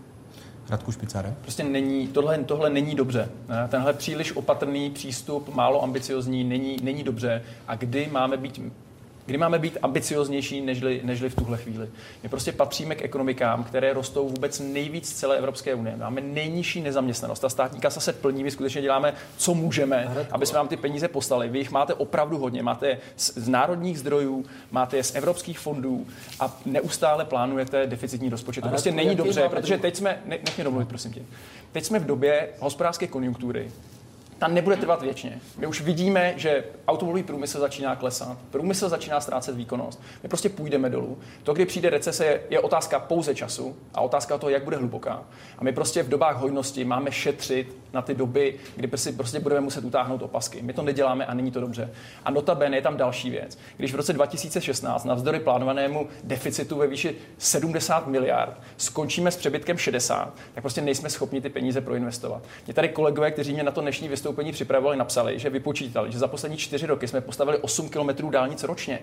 8 kilometrů dálnice ročně. My nejsme schopni, my, my máme peněz, že nevíme, co s nimi. My nejsme schopni stavět ani dálnice jako země, pro kterou tohle na začátku transformace byla největší výhoda. Si vzpomínám, když jsem lákal eh, zahraniční investory sem do České republiky, tak jsem mi říkal, podívejte se na kvalitu dálnic v Polsku, tam neinvestujte, tam s tím plně naloženým kamionem ani neprojedete. Teď bych se styděl jim něco takového říkat. Teď prostě tak, nejsme schopni ve, velmi, velmi, velmi stručná reakce Víta Samka, a protože musíme končit. No, re, reakce byla jednoduchá. Porovnejme si ale, jak jsme na tom z hlediska toho státního rozpočtu jeho zadlužení v Evropě. Teď jsme premianti, takže já bych z tohohle hlediska radši... Celkový dluh dokonce ho snižujeme. Ano, ano, ale já mám, ale já mám jeden argument ještě, ještě, ještě důležitý argument. Když tady byl minister financí Kalousek, tak vždycky říkal, za krize budeme škrtit, tak jsme uškrtili. A teď právě to škrcení i ty dálnice jsou důsledek toho škrcení. Paní ministrně, na, na, jakém, na, na jakém růstu, na jakém růstu velmi, ekonomiky... velmi vážnou pochybnost ne. o těch 8 kilometrech, to si myslím, že nebude pravda. To, to, to, to, ne, to, to, to, to, to nemějte, když se člověk podívá právě na uh, materiály ministerstva dopravy. Ale poslední otázka, na jak velkém ekonomickém růstu stavíte rozpočet na příští rok? Stavíme ho na růstu, eh, který jsme vlastně prezentovali v makroekonomické predikci, což je asi 3,6. 3,6. Mm-hmm. Uh, a ještě jedna věc, personální změny ve státních podnicích. Eh, vás se týká letiště Praha a například Čes. My jsme viděli tady kritiku eh, vlády v demisi, že došlo k personálním změnám na České poště eh, či nejnověji v lesích České republiky, kdy byl odvolán šéf lesů České republiky. Jednoduchá otázka. Uvažujete o tom, že byste prodloužila kontrakt Václavu Řehořovi, šéfovi letiště Praha, jemuž kontrakt končí v červnu? 30. června. Já v tuto chvíli vám řeknu takto. Já jsem ministriní od 13. Od 13. prosince. Co se týče letiště, tam skutečně došlo k obrovskému posunu. Já momentálně se seznamuji s těmi čísly.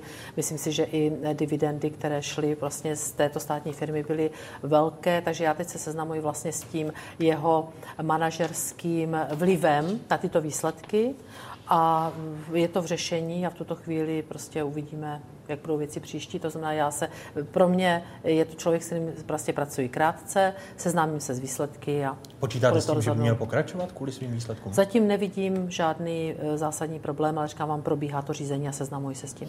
Ale na Šilerová, Radek Špicar a Vícamek, hosté otázek první části. Děkuji a těším se na shledanou. Děkuji za pozvání. Na Vztahy východu a západu. Další téma. Přepněte si na spravodajskou 24, kde otázky pokračují za pár okamžiků. Po stručných zprávách řeč bude eh, o vztahu západu a východu. Hosty Žák Rupnik a další hosté.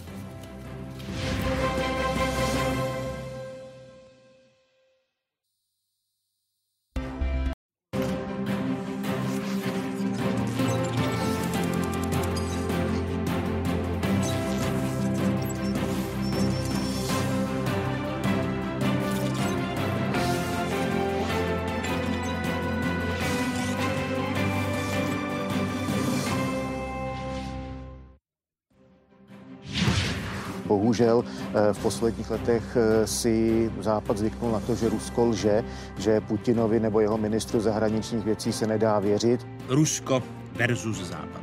A střední Evropa opět na pouti kde si mezi světovými velmocemi.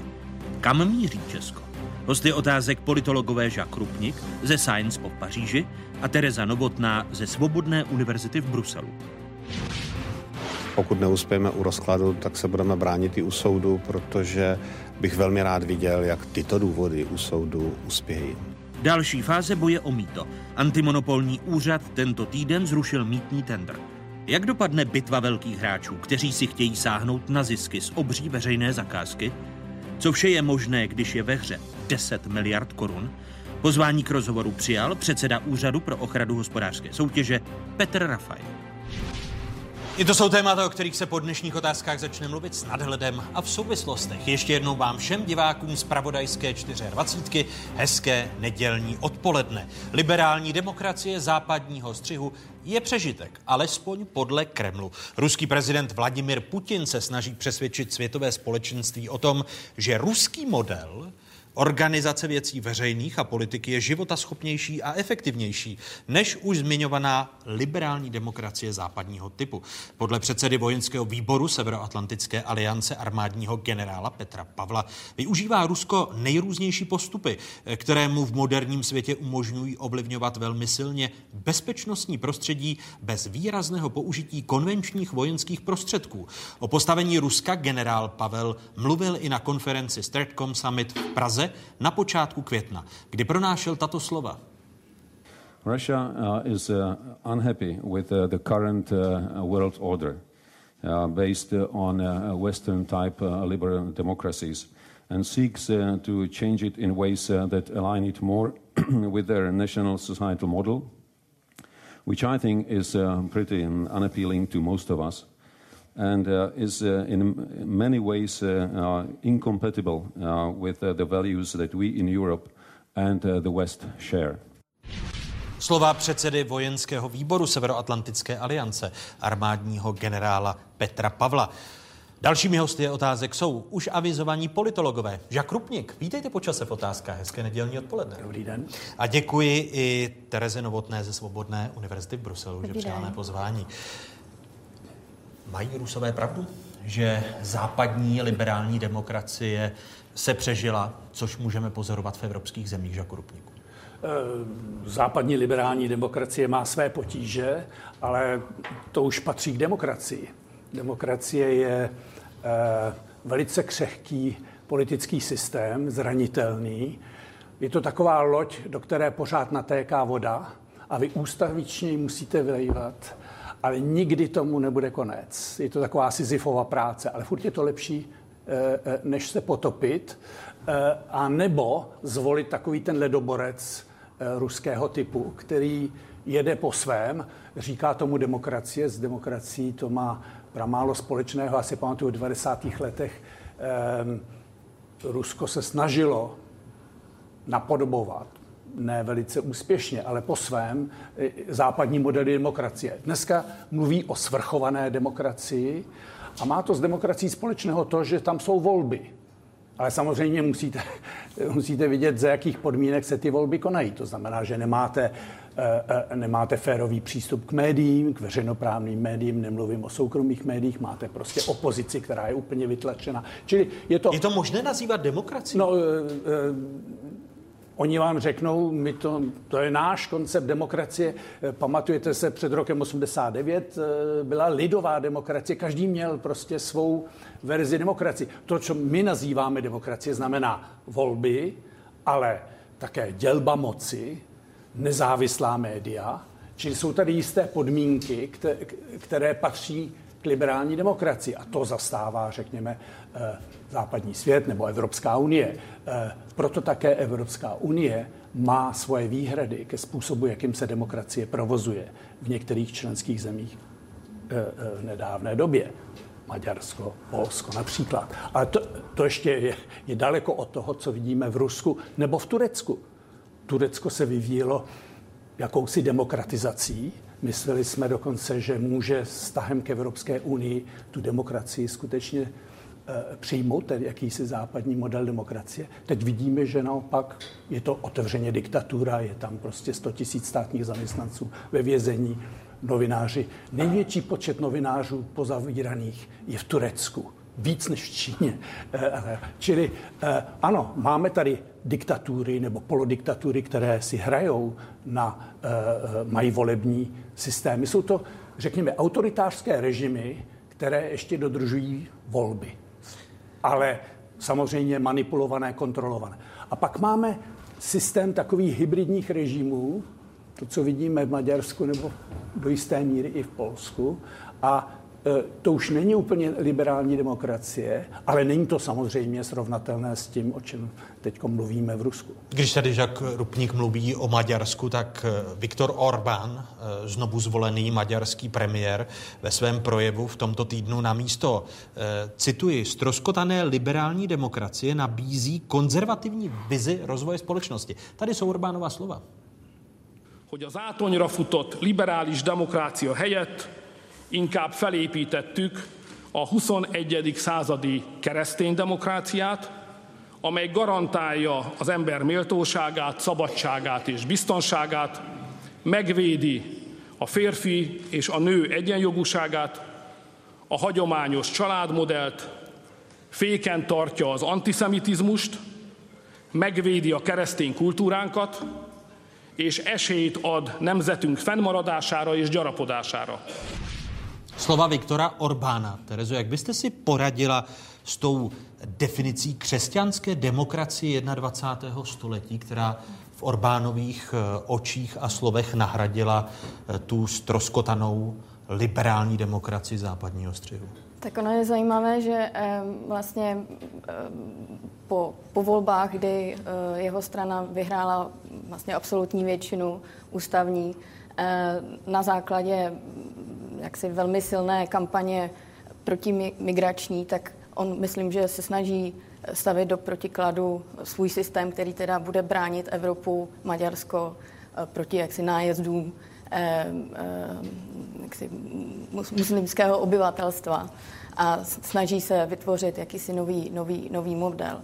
Bude velmi tedy zajímavé pozorovat, jak se k tomu postaví jeho evropští partneři, zejména v rámci Evropské lidové strany, EPP, um, uh, e kteří uh, zatím se snažili jakýmsi způsobem Orbána sklidnit a mm, jak si, jejich názorem bylo, že je lepší ho mít tedy v Evropské lidové straně, než ho vytěsňovat, než, než ho vytěsňovat a, ostrakizovat. a než ho ostrakizovat.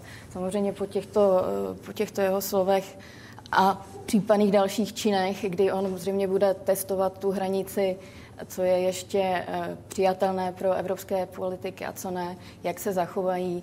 Um, ale zároveň samozřejmě ten jeho, eh, možná ta retorika o, o křesťanské demokracii je, je takové, taková nahrávka, že ano, já pořád jsem členem té, té, té lidové, lidové frakce.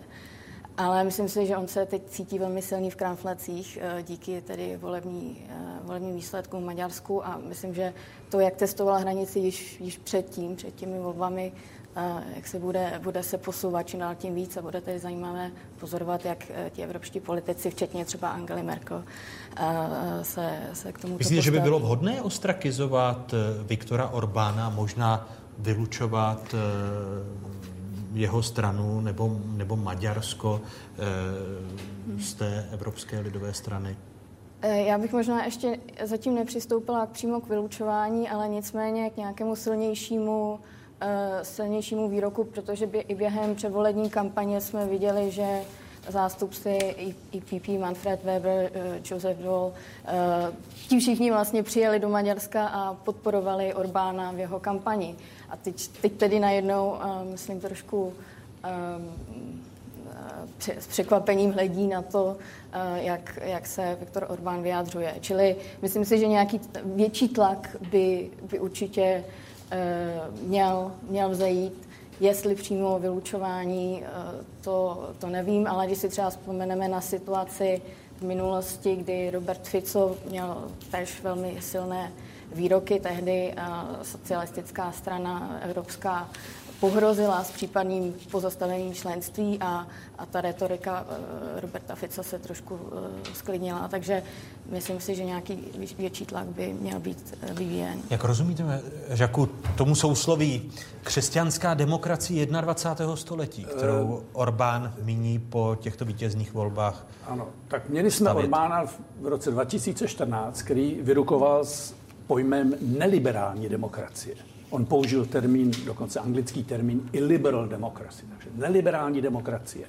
A tím dával najevo, že a to je v zásadním rozporu samozřejmě se, se základem Evropské unie. To znamená, že je tady volená strana, volená vláda. My máme absolutní většinu, dokonce máme ústavní většinu. A nesmí, nesmíme být omezováni jakýmikoliv ústavními eh, nebo jinými omezeními. Čili eh, najednou máte mandát, lidový mandát a zbavíte se ústavních eh, omezení. Takže útočíte na ústavní soud, vyměníte ústavní soudce a to samé jsme viděli potom v Polsku. Kačinsky v Polsku, jak, jak sám řekl, vyhlásil heslo, uděláme Budapešť ve Varšavě a udělali přesně to samé. Eh, eh, ústavní soud, potom se zautočí na nezávislá média a eh, potom na státní zprávu, kterou spolitizujete. Čili tady porušujete ano, vládu zákona.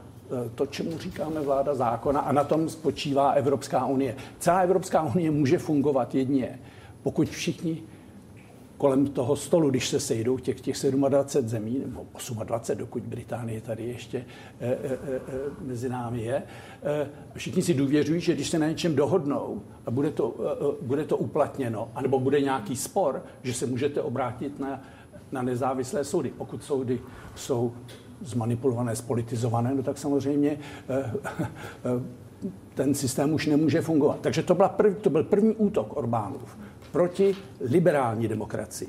Teď pochopil, že je tady také druhé téma. To už není otázka právního státu, to je otázka to, čemu se teď říká ty kulturní války.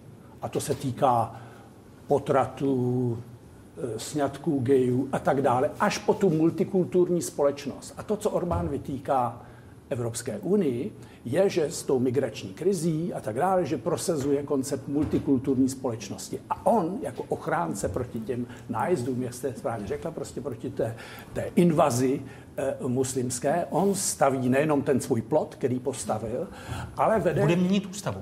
Bude měnit ústavu a hlavně on se teď stylizuje do role toho bojovníka za křesťanské hodnoty. A říká to komu? No křesťanským demokratům, kteří založili Evropské, Evropskou unii po válce, to bylo založeno křesťanskými demokraty, na co se zapomíná, a říká to paní Merklové a těm, kteří nejenom, že mají chránit křesťanské hodnoty, to je aspoň v jejich popisu práce jako křesťansko-demokratická strana, ale jsou to také země, které e, e, považují Evropu za e, postavenou na právním státě, na vládě zákona. Takže on si myslí, že když posune tu debatu z otázky neliberální demokracie na otázku toho kulturního boje, kdo je tedy tím pravým ochráncem eh, křesťanských hodnot nebo západních hodnot. A to jsem hodně slyšel. Já jsem byl v Budapešti týden před, eh, před volbami. A všude to, to bylo velice to, tohle téma. My jsme ti praví ochránci. Ten západ už nechrání Eh, skutečně eh, ty pravé evropské křesťanské hodnoty, protože definuje křesťanské hodnoty, eh, teda definuje evropské hodnoty pouze jako ty křesťanské hodnoty. A kdo tedy ručí za to, co jsou ty křesťanské hodnoty? Ne papež, protože oni jsou proti papežovi. Papež nabádal ke vstřícnosti vůči migrantům. Takže křesťanské hodnoty nechrání papež, ale Viktor Orbán který s jeho křesťanstvím, nevím, jak to teda osobně je, ale každopádně to interpretuje velice, velice své rázně. Ale ta myšlenka, že je tady jakási západní, dekadentní, unavená, permisivní Evropa. To je to, ten liberalismus západní, dekadentní. A tady na druhé straně se musí postavit, ano, to pravé národovectví. My chráníme národ, my chráníme Evropy, my jsme ta pevná hráz a je to postavené na křesťanských hodnotách. Kdo říká to samé? Putin. Putin říká to samé. Západní Evropa je dekadentní. Jeho ideologové, jistý Dugin, který je hlavní vlastně ideolog toho putinovského režimu, západní Evropa je unavená, dekadentní, proto, proto, proto se slabá. ptám. Proto a proto potřebujeme silnou moc, silné, jednoduché myšlenky. Chráníme národ, chráníme e, samoděržaví. Zda, zda Polsko, Maďarsko, možná Česká republika e, nenaplňují slova ideologů Kremlu i samotného Vladimira Putina, že se vyčerpala západní liberální demokracie a příměrem Žaka Rupníka tedy, že, že ta loď západní liberální demokracie se potápí a bude nahrazena tu křesťanskou demokracii 21. století o Orbánovského typu nebo svrchovanou demokracií e, ruského ražení, Terezo? Tak samozřejmě po světě máme eh, různé země, které naopak se snaží stát eh, liberální demokracií, takže z tohohle hlediska určitě ta liberální demokracie pořád jaksi přežívá. Můžeme, můžeme jít i do jaksi, vzdálenějších koutů světa, jako je Ázie. Můžeme přemýšlet o, o třeba barvně nebo Teď uh, uvidíme, co se bude, bude dít uh, uh, třeba i v Severní Koreji, kdo ví. Um, ale samozřejmě tento model jaksi autoritářské demokracie, pokud to vůbec, vůbec je možné, je svým způsobem převzat i státy, jako je Čína, kdy je tam určitý, určitý proces na jedné straně otevření hlavně trhů.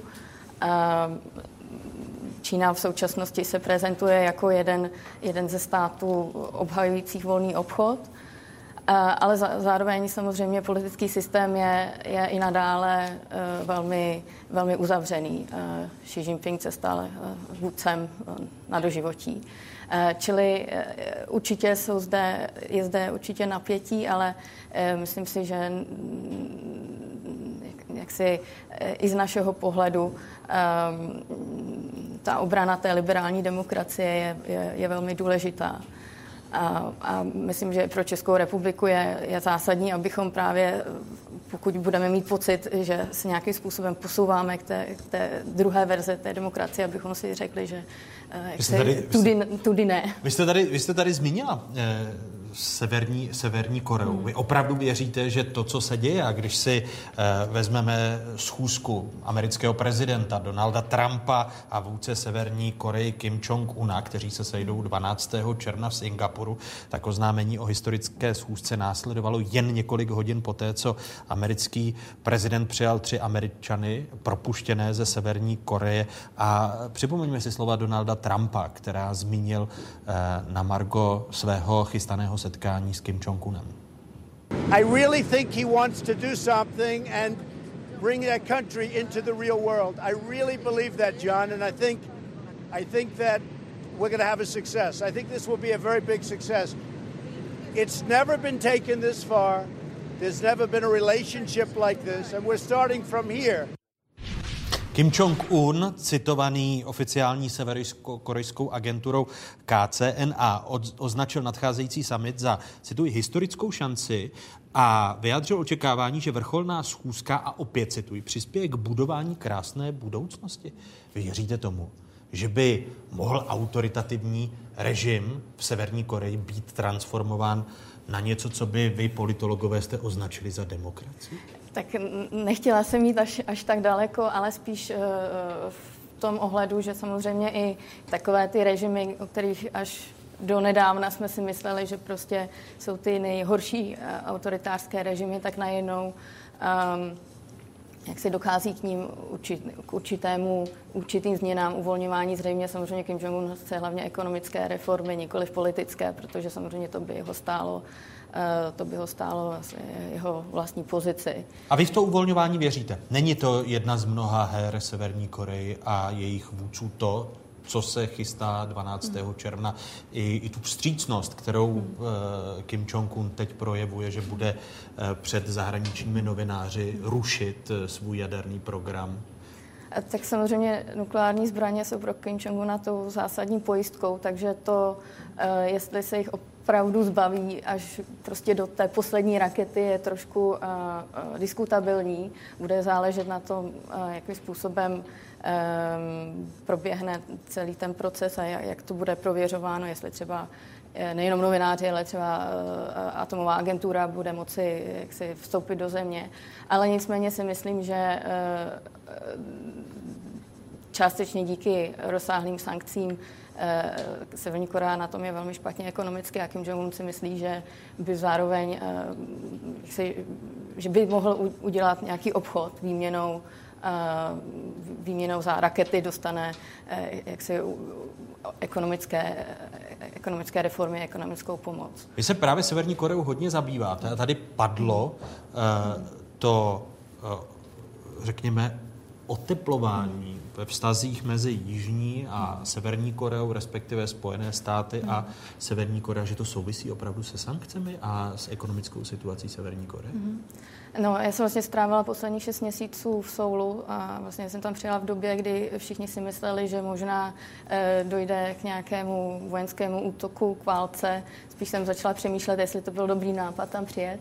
A, a zhruba od uh, olympijských her ta situace se změnila o, opravdu o 180 stupňů. Uh, důvod, proč Kim Jong-un za, začal přistupovat na tyto reformy, je též i ten, že samozřejmě on prohlásil, že my jsme konečně nukleární velmoc, takže tedy může jednat se spojenými státy jako rovný s rovným. Ale samozřejmě to, co by právě on chtěl dosáhnout, je si to ekonomické zlepšení.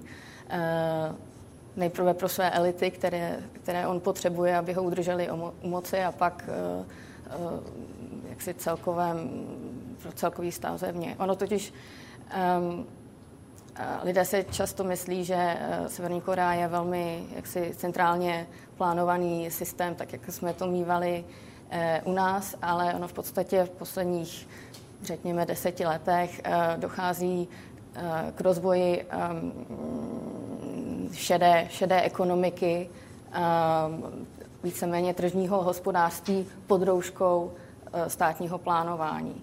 A to je jedna z věcí, co, co Kim Jong-un ví a jak se to podporuje, ale potřebuje právě zahraniční, zahraniční kapitál, aby vlastně to jak si pomohlo, pomohlo rozvoji celé, celé země. Tím byste polemizovala s tezí, s obecnou tezí, kterou zmiňuje i český prezident, že ekonomické sankce při pádu autoritativních režimů a změně eh, k něco, co bychom mohli označit za demokracii, Eh, že sankce mají význam či smysl? Eh, tak ono záleží na, na tom, jaké sankce a jak ta která země je zaintegrovaná do mezinárodního systému, čili například sankce vůči Rusku nebo Iránu fungují, protože obě dvě ty země jsou velmi, jak se, velmi úzce spjaté s mezinárodním ekonomickým systémem, obchodním systémem, měnovým systémem. Eh, u Severní Koreje tam eh, hlavní eh, tím hráčem, pokud jde o sankce, je zejména Čína. Čili v té chvíli, kdy, kdy Čína byla ochotná začít v podstatě dodržovat ty sankce, které už delší dobu sama odsouhlasovala v rámci, v rámci OSN, tak teprve v podstatě ty sankce začaly Eh, začaly mít opravdu ten zásadní, zásadní dopad. Tady už padly sankce eh, vůči Rusku, a to kvůli obsazení Krymu a dění na Ukrajině. Eh, připomeňme, že jde o sankce, které trvají od roku 2014 a tím se vracíme právě k Rusku a vztahu východu a, a západu v Evropě. Politické sankce jsou namířeny vůči těm, jak sami vidíte, kteří se podílejí na e, rozbíjení ukrajinské územní celistvosti. Je jim zmrazen majetek, který vlastní v Evropské unii a do Unie nesmějí cestovat. Hospodářské sankce stěžují například přístup ruských firm e, k financím či některým technologiím na těžbu ropy. Rusko reagovalo vlastními protiopatřeními, Unie nakonec e, svých sankcí v roce 2015 v březnu eh, svázala konec svých sankcí s plným prosazením mírových dohod z Minsku. Sankce jsou obnovovány pravidelně po půl roce, ty hospodářské unie prodloužila v prosinci a politické letos v březnu a sankce eh, už po několikáté tento týden kritizoval i prezident Miloš Zeman na ruském velvyslanectví v Praze. Připomeňme si jeho slova. Sankcí ničemu nepomagají только тормозят экономический обмен.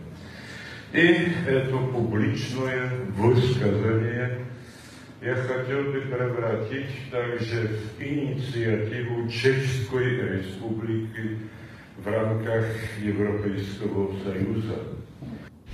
Konstatoval tento týden na ruské ambasádě v Praze Miloš Zeman. Eh, jak se to má s těmi sankcemi vůči, vůči Rusku, Žako Sankce byly zavedeny, jak jste zmínil, v roce 2014 v souvislosti s anexí Krymu. To bylo poprvé od druhé světové války, kdy hranice byly násilím změněny, porušeny. Takže eh, Evropská unie musela reagovat.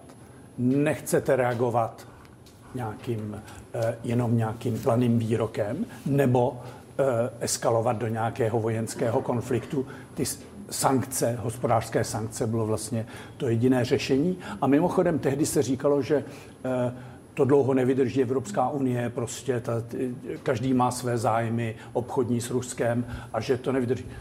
Čtyři roky poté sankce stále platí a samozřejmě e, různé země s tím mají e, potíže, Česká republika, ale nejenom Česká republika, každá Maďarsko. země, Maďarsko, ale i Itálie a tak dále. Řada zemí s tím má, ale je tady politické pouto, to je to politi- ten politický vzkaz Evropské unie. My se nesmíříme s tím, co se stalo na Krymu e, s ruským chováním na, na Ukrajině. A to, Ale ruské chování to výrazně nezměnilo. Eh, ne, ty to, eh, samozřejmě to nemůže změnit ze dne na den. Samozřejmě je to silný politický signál a samozřejmě dlouhodobě to, to vytváří jakýsi nátlak. Tak země jako Rusko má schopnost eh, se orientovat jinam. Ale um, myslím, že to bylo takové to minimum, co, co Evropa musela, uh, musela udělat. Je zajímavé, že země třeba Vyšegrádské čtyřky, když už jsme se bavili tedy o situaci ve střední Evropě, Eh, mají k tomu velice odlišný postup. Jsou země jako Polsko, které trvají na velice tvrdém postupu vůči, eh, eh, vůči Rusku. Naopak Maďarsko velice vstřícně je pro zrušení sankcí. Bývalý slovenský premiér Fico byl také pro zrušení sankcí a tak dále. Takže tady vidíme, že každý v tom má jiný zájem, ale na konci, když už se musí hlasovat, tak všichni přeci jen drží Eh, eh, společnou prostě evropskou politiku, eh, protože chápou, že nedodržetý, no to pak znamená, že vy na to doplatíte v jiných ohledech. Takže to je, myslím, takové to minimum, co můžeme udělat. To neznamená, jste mluvil o sankcích vůči Koreji, dnes je hlavní debata sankce vůči Iránu, které Chce měly být zrušeny v kontextu denuklearizace nebo zastavení nukleárního programu v Iránu. To byla mezinárodní dohoda, to trvalo léta, léta se vyjednávala. Jsou tam podepsány teď... Spojené státy, Evropská, tři Donald evropské Trump. země, eh, eh, eh, Rusko a Čína.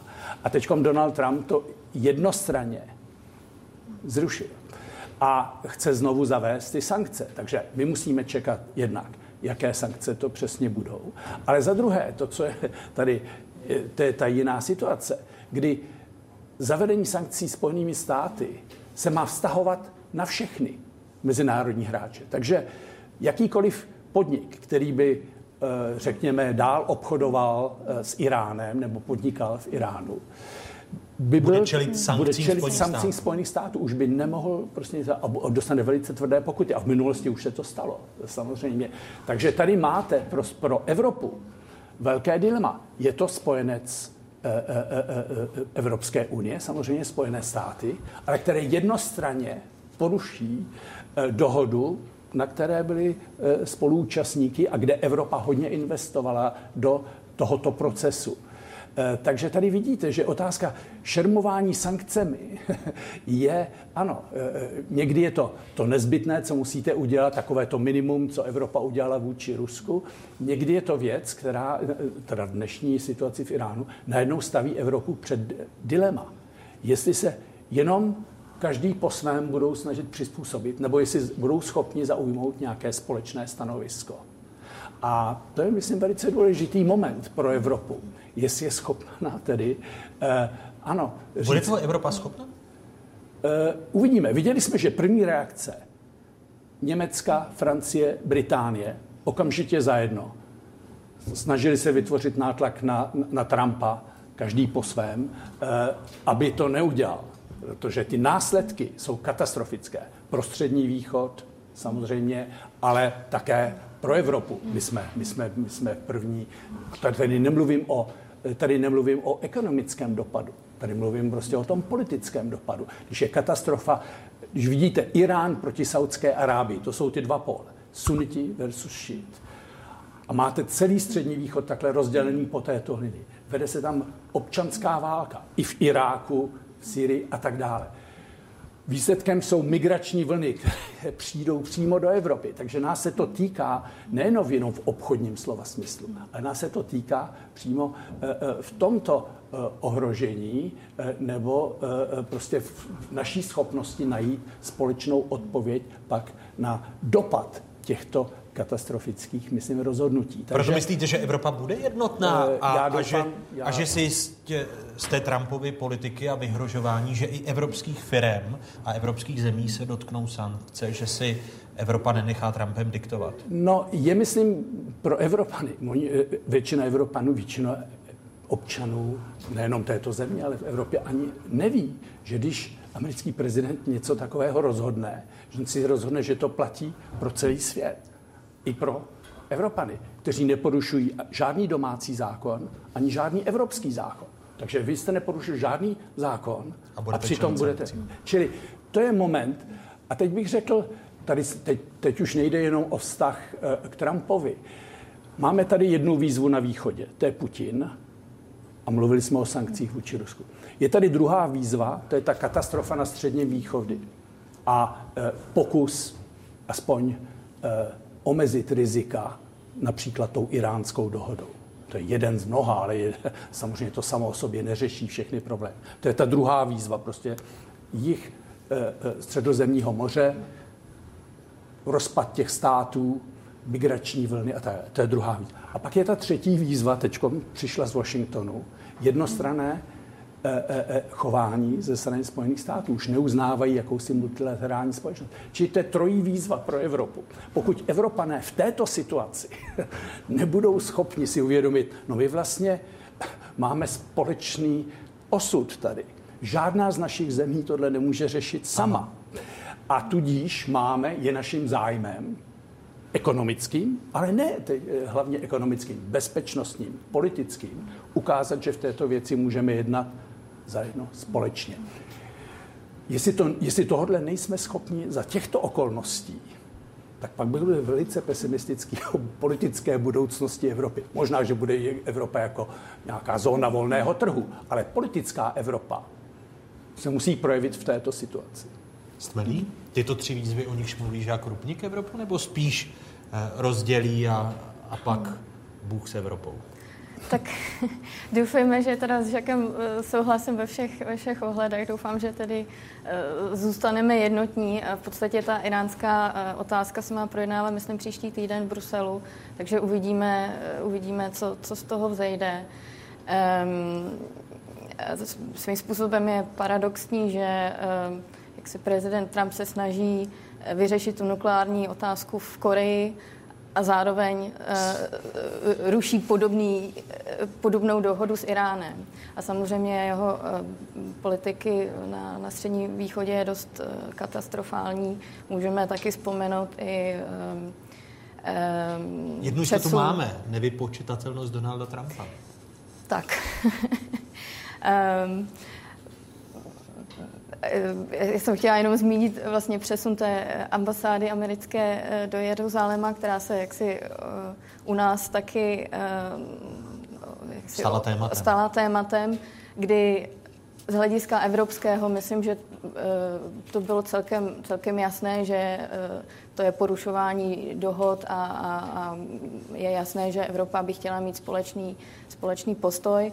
Eh, Česká republika Ovšem ho Česká zablokovala, ano. republika ho zablokovala, čili vlastně jsou tři roviny, jednak ta mezinárodní, o které jsme hovořili, jednak teda ta rovina v rámci EU, kdy tedy jak si eh, vyhlásit veto vůči něčemu, co v podstatě není náš eh, jaksi životní zájem, skalní nějaká věc. Prostě to není věc, jak se, jak se v Bruselu vyjednává. Eh, Zvlášť, když ministr eh, zahraničí prohlásil, že v podstatě už, už jsme jako něco podobného vyhlásili, tak proč bychom to měli dělat ještě jednou. Takže tím jsme vlastně naštvali své partnery v Bruselu. Zároveň jsme tady jaksi poškodili eh, tu, tu roli Evropy vůči, eh, vůči Donaldu Trumpovi, ale, ale i vůči, vůči globálním otázkám.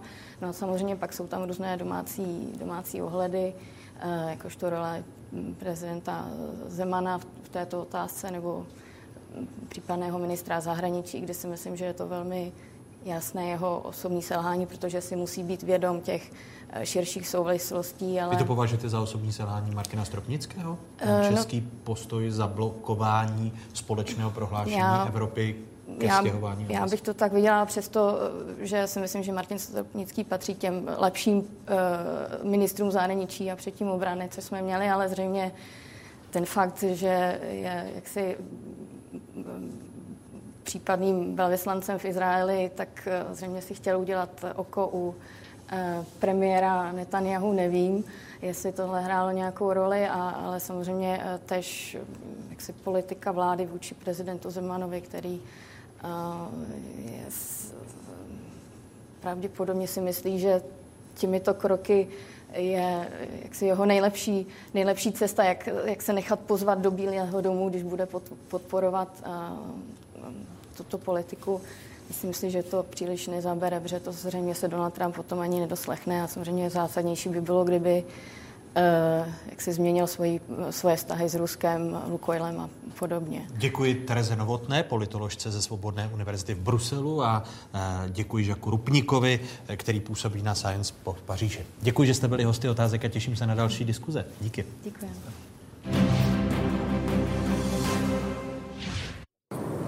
Se podíváte na čelní sklo, tak tady těch krabiček je víc než spousta. Na každou zem jiná krabička. Nekonečný mítný příběh. Ministerstvo dopravy sice v Dubnu vybralo vítěze tendru na vybudování mítného systému od roku 2010. Antimonopolní úřad ale tento týden výběrové řízení zrušil. A to ze dvou důvodů. Vedle neurčitosti některých podmínek zakázky se úřadu nelíbil ani způsob, jakým ministerstvo předávalo zadávací dokumentaci. Ministerstvo ji totiž rozesílalo na přepisovatelných flashdiskích. Mluví se tam o tom, jestli dostali všichni stejné zadání. Prosím vás, všichni čtyři účastníci, kteří udělali kvalifikaci a kteří nám předali nabídky, tak ho evidentně pochopili stejně, protože jsme dostali čtyři relevantní nabídky. Vždycky nejsou nějak zabezpečeny proti přepisování, opravám či úpravám zadávací dokumentace. Nikdo neví, co vlastně přesně tam bylo dáno a znalec nám řekl, že ani toto nejde zjistit. My jsme dostali zadání na USB flash disku od ministerstva dopravy, ale dostali jsme jeden disk a, a ne všechny, které nyní antimonopolní úřad posuzuje. Skyto, jak já jsem informá, nabízí úplně nový systém, to znamená, ten stávající systém se víc, víceméně vypne a vyhodí do koše. Skoro to vypadá tak, že rok se hledali důvody pro zrušení soutěže a teď se našli. To prohlásil ministr dopravy Dan Ťok. Proti rozhodnutí podá jeho ministerstvo rozklad a bude-li třeba, půjde i k soudu. Pokud neuspějeme u rozkladu, tak se budeme bránit i u soudu. Uvidím, jak to dopadne, ale opravdu to hodnotím jako selhání a hrozí velký výpadek příjmu rozpočtu od roku 2020. Co bude dál? Na vypsání nového tendru mnoho času nezbývá. Pokud by měl vyhrát někdo jiný než dosavadní provozovatel, čili firma Kapš, nestihl by podle ministra Dana Ďoka systém spustit – Úřad je ovšem jiného názoru. Jeho analýza nabízí tři varianty řešení. Ta analýza dává tři možnosti, jak se dá postupovat dál. Ty, ty možnosti jsou relevantní pouze za předpokladu, že vyhraje Kapš. Ministerstvo má ale plán pro případ, že by se nepodařilo včas vybrat nového provozovatele. Začátkem dubna minister předložil vládě rozbor tří alternativ náhradního řešení. My přece nebudeme zatěžovat občana tím, že nebudeme vybírat mýto. Já jsem přesvědčen, že cestu najdeme a nemusí to být cesta, kde vítězem na konce bude současný provozovatel. Ujišťuje veřejnost minister dopravy v demisi Dan Ťok.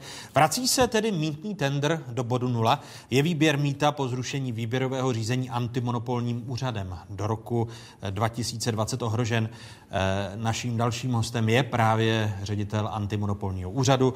Chcete-li předseda Úřadu pro ochranu hospodářské soutěže Petr Rafaj. Děkuji, že jste přijal mé pozvání. Vítejte v otázkách, pane Dobrý předseda. den.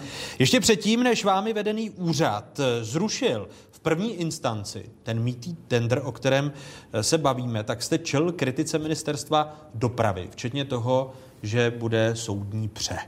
Počítal jste s tím, že se do takového sporu dostanete? Tak ten, tento tender je velice složitý, velice těžký. Úřad eh, měl velmi složitou situaci při posuzování, protože těch různých mediálních vlivů tam pro, probíhalo spousta.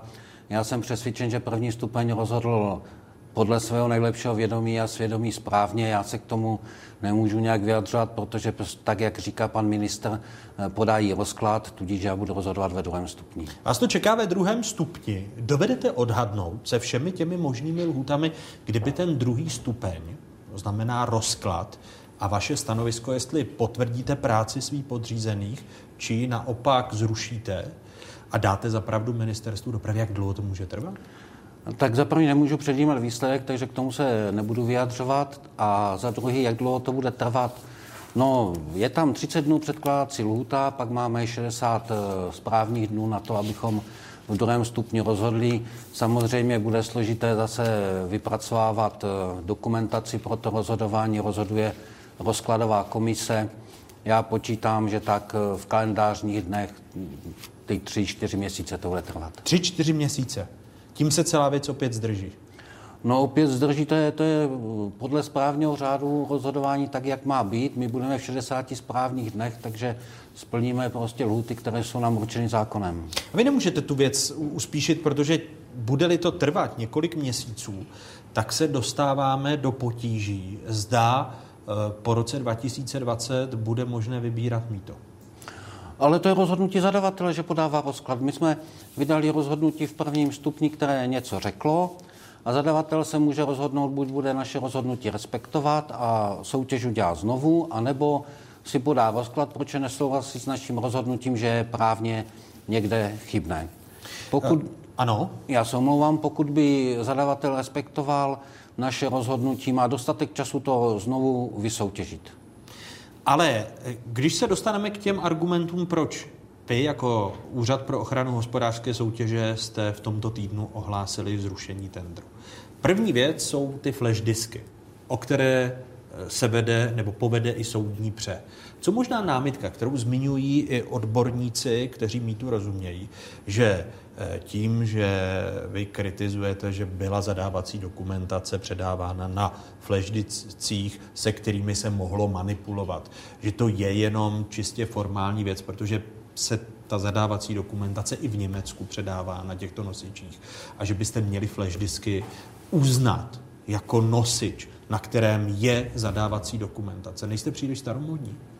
No to v žádném případě, jako eh, já musím říct, že tady tento pokřik o tom, že úřad eh, někde něco manipuloval, tak to je zoufalý výkřik stavu. Eh, musím k tomu říci, že v Německu je jiná odlišná Eh, odlišné zákony tady k, v, ve veřejných zakázkách a hlavně nevíme, jakým způsobem eh, tyto, disky, tyto disky oni mají zabezpečeny. V každém případě my nezavrujeme flash disky jako nositele předávání zadávací dokumentace, ale musí to být uděláno tak, aby to předání bylo transparentní, aby bylo jasné, aby o něm nemohl nikdo diskutovat, že někdo byl diskriminován. A to, že vy naopak jste netransparentní, protože minister dopravy Dan Ťok a proto vás dává k soudu jako předsedu uh, antimonopolního úřadu, že za prvé ty flash disky nechcete ministerstvu dopravy vrátit a druhá věc je, že nemáte dostatečnou dokumentaci, co se s těmi flash disky dělo u vás a zda se s nimi nemanipulovalo. Ale to není, to není, to není pravda. My jsme měli ty disky uloženy prostě na úřadě, byly, byly dány ve skříních, skříně byly zamknuté, měli k ním přístup pouze jenom lidé, kteří byli oprávněni s nimi e, pracovat.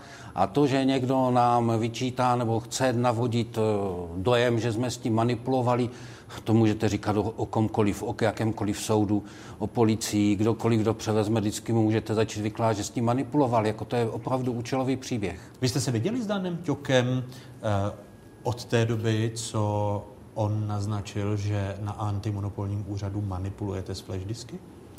Eh, mluvili jsme spolu, probírali jsme i tuto situaci. Co jste mu řekl na tu žalobu? Eh, je to jeho právo. To není žaloba proti mně, to je zase opět mediálně zkresleno, je to žaloba proti uh, mému rozhodnutí ve druhém stupni, tudíž žaloba proti rozhodnutí úřadu. Uh, no takže je to proti vám. Ne, to je proti úřadu, proti jeho rozhodnutí. A vy jste předseda toho úřadu. Myslíte, že to je nátlak eh, pro vaše rozhodování jako druhé instance? Že, že jde o tlak, aby vy jste e, přehodnotil práci svých podřízených? Tak eh, já nevím, já si myslím, já si myslím, že ne, na mě to určitě nemá žádný vliv a žádný význam. Budu rozhodovat eh, v druhém stupni podle samozřejmě podkladu, které mi předloží rozkladová komise a budeme rozhodovat určitě férově a spravedlivě. A flash disky nevrátíte ministerstvu dopravy? Eh, flash disky vrátíme, až eh, bude ukončeno kompletně celé správní řízení. To je běžný postup. My přece nemůžeme důkazní materiál vydávat daleko dřív, než, než máme konečné rozhodnutí. Takže až vy pravomocně rozhodnete ve druhém stupni, tak vrátíte ministerstvu dopravy flash disky. Ano, vracíme celou zadávací dokumentaci, vše, co máme. A e, když je řeč o tom, co teď s mítným tendrem dál, tak se podívejme na, třech, na, na tři varianty, které jsme prezentovali v tomto pořadu už minulý týden, protože ministerstvo dopravy Spurbu tvrdilo, že eh, se celá věc, pokud antimonopolní úřad zruší eh, onen mítní tender, což se stalo v tomto týdnu, zatím tedy nepravomocně jenom v první inst, instanci, tak jsme požádali vás jako antimonopolní úřad o analýzu, o, o níž jste mluvili, že je možné stihnout uzavřít smlouvu nejpozději do poloviny roku 2019, pokud byste ten tender schodili. V případě první varianty, která by kopírovala současné zadání, by smlouvu s vítězem bylo možné podepsat 12. ledna roku 2019. U druhé varianty, která by byla vypsána bez rozšíření o 900 km silnic první třídy, by smlouva s vítězem mohla být podepsána nejpozději do 30. června 2019. A u poslední varianty, u které by zadavatel eh, předem na základě studie rozhodl o rozsahu spoplatněných komunikací a konkrétní technologii, analýza počítá s podpisem eh, smlouvy s vítězem 8. června roku 2019. 19. Dan Ťok v tomto týdnu tvrdí, že všechny tři varianty, které má v analýze antimonopolní úřad, eh, jsou relevantní pouze za předpokladu, že vyhraje firma Kapš. A minister dopravy k postupu antimonopolního úřadu v rozhovoru s novináři tento týden řekl. Z toho, co vy jste říkal, tak mi tak trošku vychází, jestliže naznačujete, když tak mě opravte, že existuje nějaké propojení mezi antimonopolním úřadem a firmou Kapš, nebo jak tomu rozumím? Já nic nenaznačuju, já jsem akorát řekl, jakou jsem udělal analýzu toho materiálu, nebo toho, co tam, co tam eh, Eh, ten úhoz navrhuje. Já se vás zeptám možná opačně, jestliže říkáte, že, nebo jedna z možností, kterou tam říká úhoz, a podle mě se to nedá ani stihnout, že by se dal vypsat nová soutěž, nastávající počet kilometrů a nastávající technologií, no tak se vás zeptám, kdo bude vítězem té soutěže z největší pravděpodobností. Totež, eh, když, se, když tam máte návrh, ať se odkoupí firma Kapš, která tady je, Eh, je tam, dejme tomu, nějakých eh, hm, x lidí, já je koupím, to je jediná hodnota, co ta firma má, oni mě druhý den odejdou, co budu dělat. Eh, všechno jsou to věci, které končí tím kapšem. Argumentoval v tomto týdnu minister dopravy Daňťok. Jste ochoten připustit, že ta vaše analýza jízdního řádu, že se to stihnout dá, že upřednostňujete jako antimonopolní úřad současného provozovatele? No v žádném případě. Pan ministr, pan ministr si tam asi plete eh, jabka s ruškama a podobně, protože v té analýze nikdy není napsána, jaká technologie má být použita. Můžete si ji přečíst, můžeme ji klidně dát eh, komukoliv. Opravdu jsme tu analýzu vypracovali na základě eh, jím dodané analýzy na vládu, která nemohla být námi připomínkována kde na závěr píšou, že se to nedá stihnout a když se to zruší a že to je špatně. Toto byl nátlak na úřad, protože na vládu dali dřív, než vydal rozhodnutí, materiál, že se to nedá stihnout a že takto úřad nemůže rozhodnout. Ale my jsme si to prověřili a opravdu dá se to stihnout, dá se to odsoutěžit. Teď mají kompletní... I když teďka bude několik měsíců trvat eh, to vaše rozhodování? Pokud přijmou naše rozhodnutí, vemou zadávací dokumentaci, které v současné době mají, provedou tam opravy, které jim vyčítáme, že je to chybné, to znamená upraví dokumentaci tak, aby byla v pořádku, nediskriminační, transparentní a můžou to vyhlásit během týdne, deseti dnů, můžou to vyhlásit znovu a ta, a ta soutěž běží. Nemusí nic změnit, žádného poradce, nemusí nic tam takového dělat. Jenom třeba, aby ty ministerští začali pracovat. Uh, on, uh, když se znovu podíváme na ty varianty zadávacích řízení, které vy jste si zpracovali, jsou to ty varianty, že se vše stihnou dá. Podívejme se ještě jednou na ně. On Dan Ťok kritizoval tu možnost, eh, že v jedné z těch variant navrhujete současné spoplatnění, Ne. což by... Ano? Nenavrhujeme současné spoplatnění, to není pravda. My jsme napsali ve variantě 1, že to má být soutěž za stejných podmínek, jenom musí přesně určit, kolik kilometrů to bude. Protože oni v té současné soutěži napsali, že předpokládají 900, ale chcou současně fixní cenu, tož, což nejde. Jestliže stanovíte e, nějak, nějaký oceňovaný balík odhadem a chce- chcete, řeknete, chci za to fixní cenu, jak to spočítáte, když to uděláme ten začátek odhadem. Takže my chceme, aby to opravili přesně a ať to vysoutěží tak, jak to je.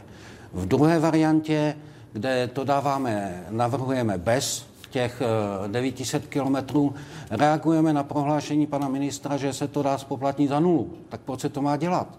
Tak ať se to udělá ve, ve stávajícím rozsahu, ale neříkáme, jakou technologií. Vůbec tam není nikde ani slovo o technologii. To si pan ministr přidal. A v třetí variantě reagujeme na to, že na rozšíření všichni navrhli satelitní systém. Tak říkáme, proč teda si ministerstvo samo neudělá studii, která technologie nej, je nejlepší a do budoucna hlavně nejlepší. A tak to nejde tou soutěží, protože eh, ten největší problém té soutěže je, že každá má jiné cenové podmínky při rozšíření. A to je, to je ten největší problém, kde najdete střetový bod, aby to bylo eh, transparentní, nediskriminační, aby to bylo spravedlivé pro všechny. To je velký problém a to je ta vzdálenost, o, o, o, o, které, se, o, které, o které se dneska diskutuje. Takže pan minister opravdu tady k, neříká tak, jak to je. My, nám je úplně jedno, jaká to bude technologie. My chceme, aby to byla férová soutěž pro všechny, aby měli všichni stejný přístup k datům a aby to se prostě rozhodlo spravedlivě. Vy proti ministerstvu dopravy a jeho soutěžím, které se týkají mýta, a teď se vracím do historie, poradce na mítný tender, eh, předběžné rozhodnutí, kterým jste zakázali ministerstvu dopravy podepsat smlouvu s vítězem, teď eh, to vaše rozhodnutí, kterým rušíte mítný tender. Jaké máte vysvětlení pro to, že v souvislosti eh, s tou soutěží nebo s těmi soutěžemi, které se týkají mýta, se dostáváte do sporu s ministerstvem dopravy opakovaně?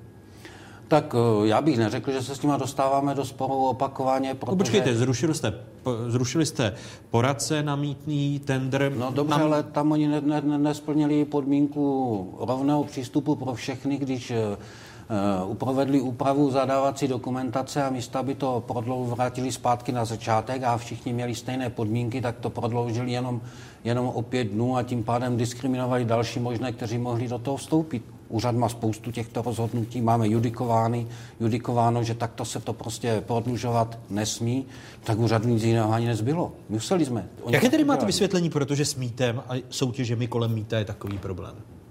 Vaše vysvětlení. Já k tomu vysvětlení žádné nemám, jsem překvapen, protože buď eh, někdo neví, jak to dělat, anebo je příliš chytrý na to, jak to dělá. Myslíte, že tím nahrává někomu z možných soutěžitelů, protože vy jste teď daným těkem, těkem obvinování z toho, že nahráváte kapši jako stávajícímu provozovateli, tím, že jste zrušili ten tender. No v žádném případě. Nenahráváme nikomu. Opravdu nenahráváme nikomu a nikde od nás tam neuvidíte, že bychom někde upřednostňovali jakoukoliv technologii. Není to nikde, ani v té analýze to není. Je to všechno volně přístupné, oni si to můžou udělat, jak chtějí. A jestli v té třetí variantě je, že ze studie proveditelnosti si mají určit tu nejlepší technologii, která do budoucna a pro vůbec tento stát je vhodná, my neříkáme, co to má být. My říkáme, určete si to sami. A to, je že se bude, to, že se bude s kapšem muset. I když Daňťok říká, že ten, kdo by to udělal, tak si půjde sednout, eh, že by se znovu se stávajícím provozovatelem opět prodlužovala smlouva, protože Daňťok, respektive jeho náměstek Kopřiva, připomeňme si, v neděli podepsal eh, prodloužení eh, s kapšem, které bylo, které řeší ten problém vybírání, vybírání mýta. Eh, Toto vůbec nepomáhá kapší nijak. Jako my říkáme, vysoutěžte to znovu. Slyšíte tu něco, prodlužte to? Ne, my říkáme, vysoutěžte to znovu. A můžou to stihnout. Není, já si myslím, že tam není problém, máme spočítáno, že opravdu to lze. Víme, že satelitní systém je schopen se spustit eh, do čtyřech měsíců, to znamená, že jim úplně v pohodě stačí mít podepsanou smlouvu v tom eh, červnu příštího roku. Takže mají otevře, otevřené dveře, jenom se k tomu musí nějak postavit. A jestliže eh, se rozhodli teda nesouhlasit eh, s rozhodnutím úřadu, podají rozklad, pak máme tu běh na dlouhou dobu, protože sám pan ministr nám vyhrožuje opět správními soudy. Eh, pokud by to nebylo pro druhou stranu, nebo druhá strana by byla nespokojená, tak určitě taky půjde k soudu a máme, máme tu spor na, na roky. A já nevím, jestli to je pro někoho. Nechci o tom spekulovat. Minister dopravy říká, že, a je to teď řešení, které prezentoval v tomto týdnu na jednom z výborů poslanecké sněmovny, že půjde tou cestou, že se bude s vámi soudit jako s antimonopolním úřadem, i co se týče toho zrušeného tendru. A na straně druhé bude vypsán tedy tender nový. E, právně to je možné, tento postup. Ano.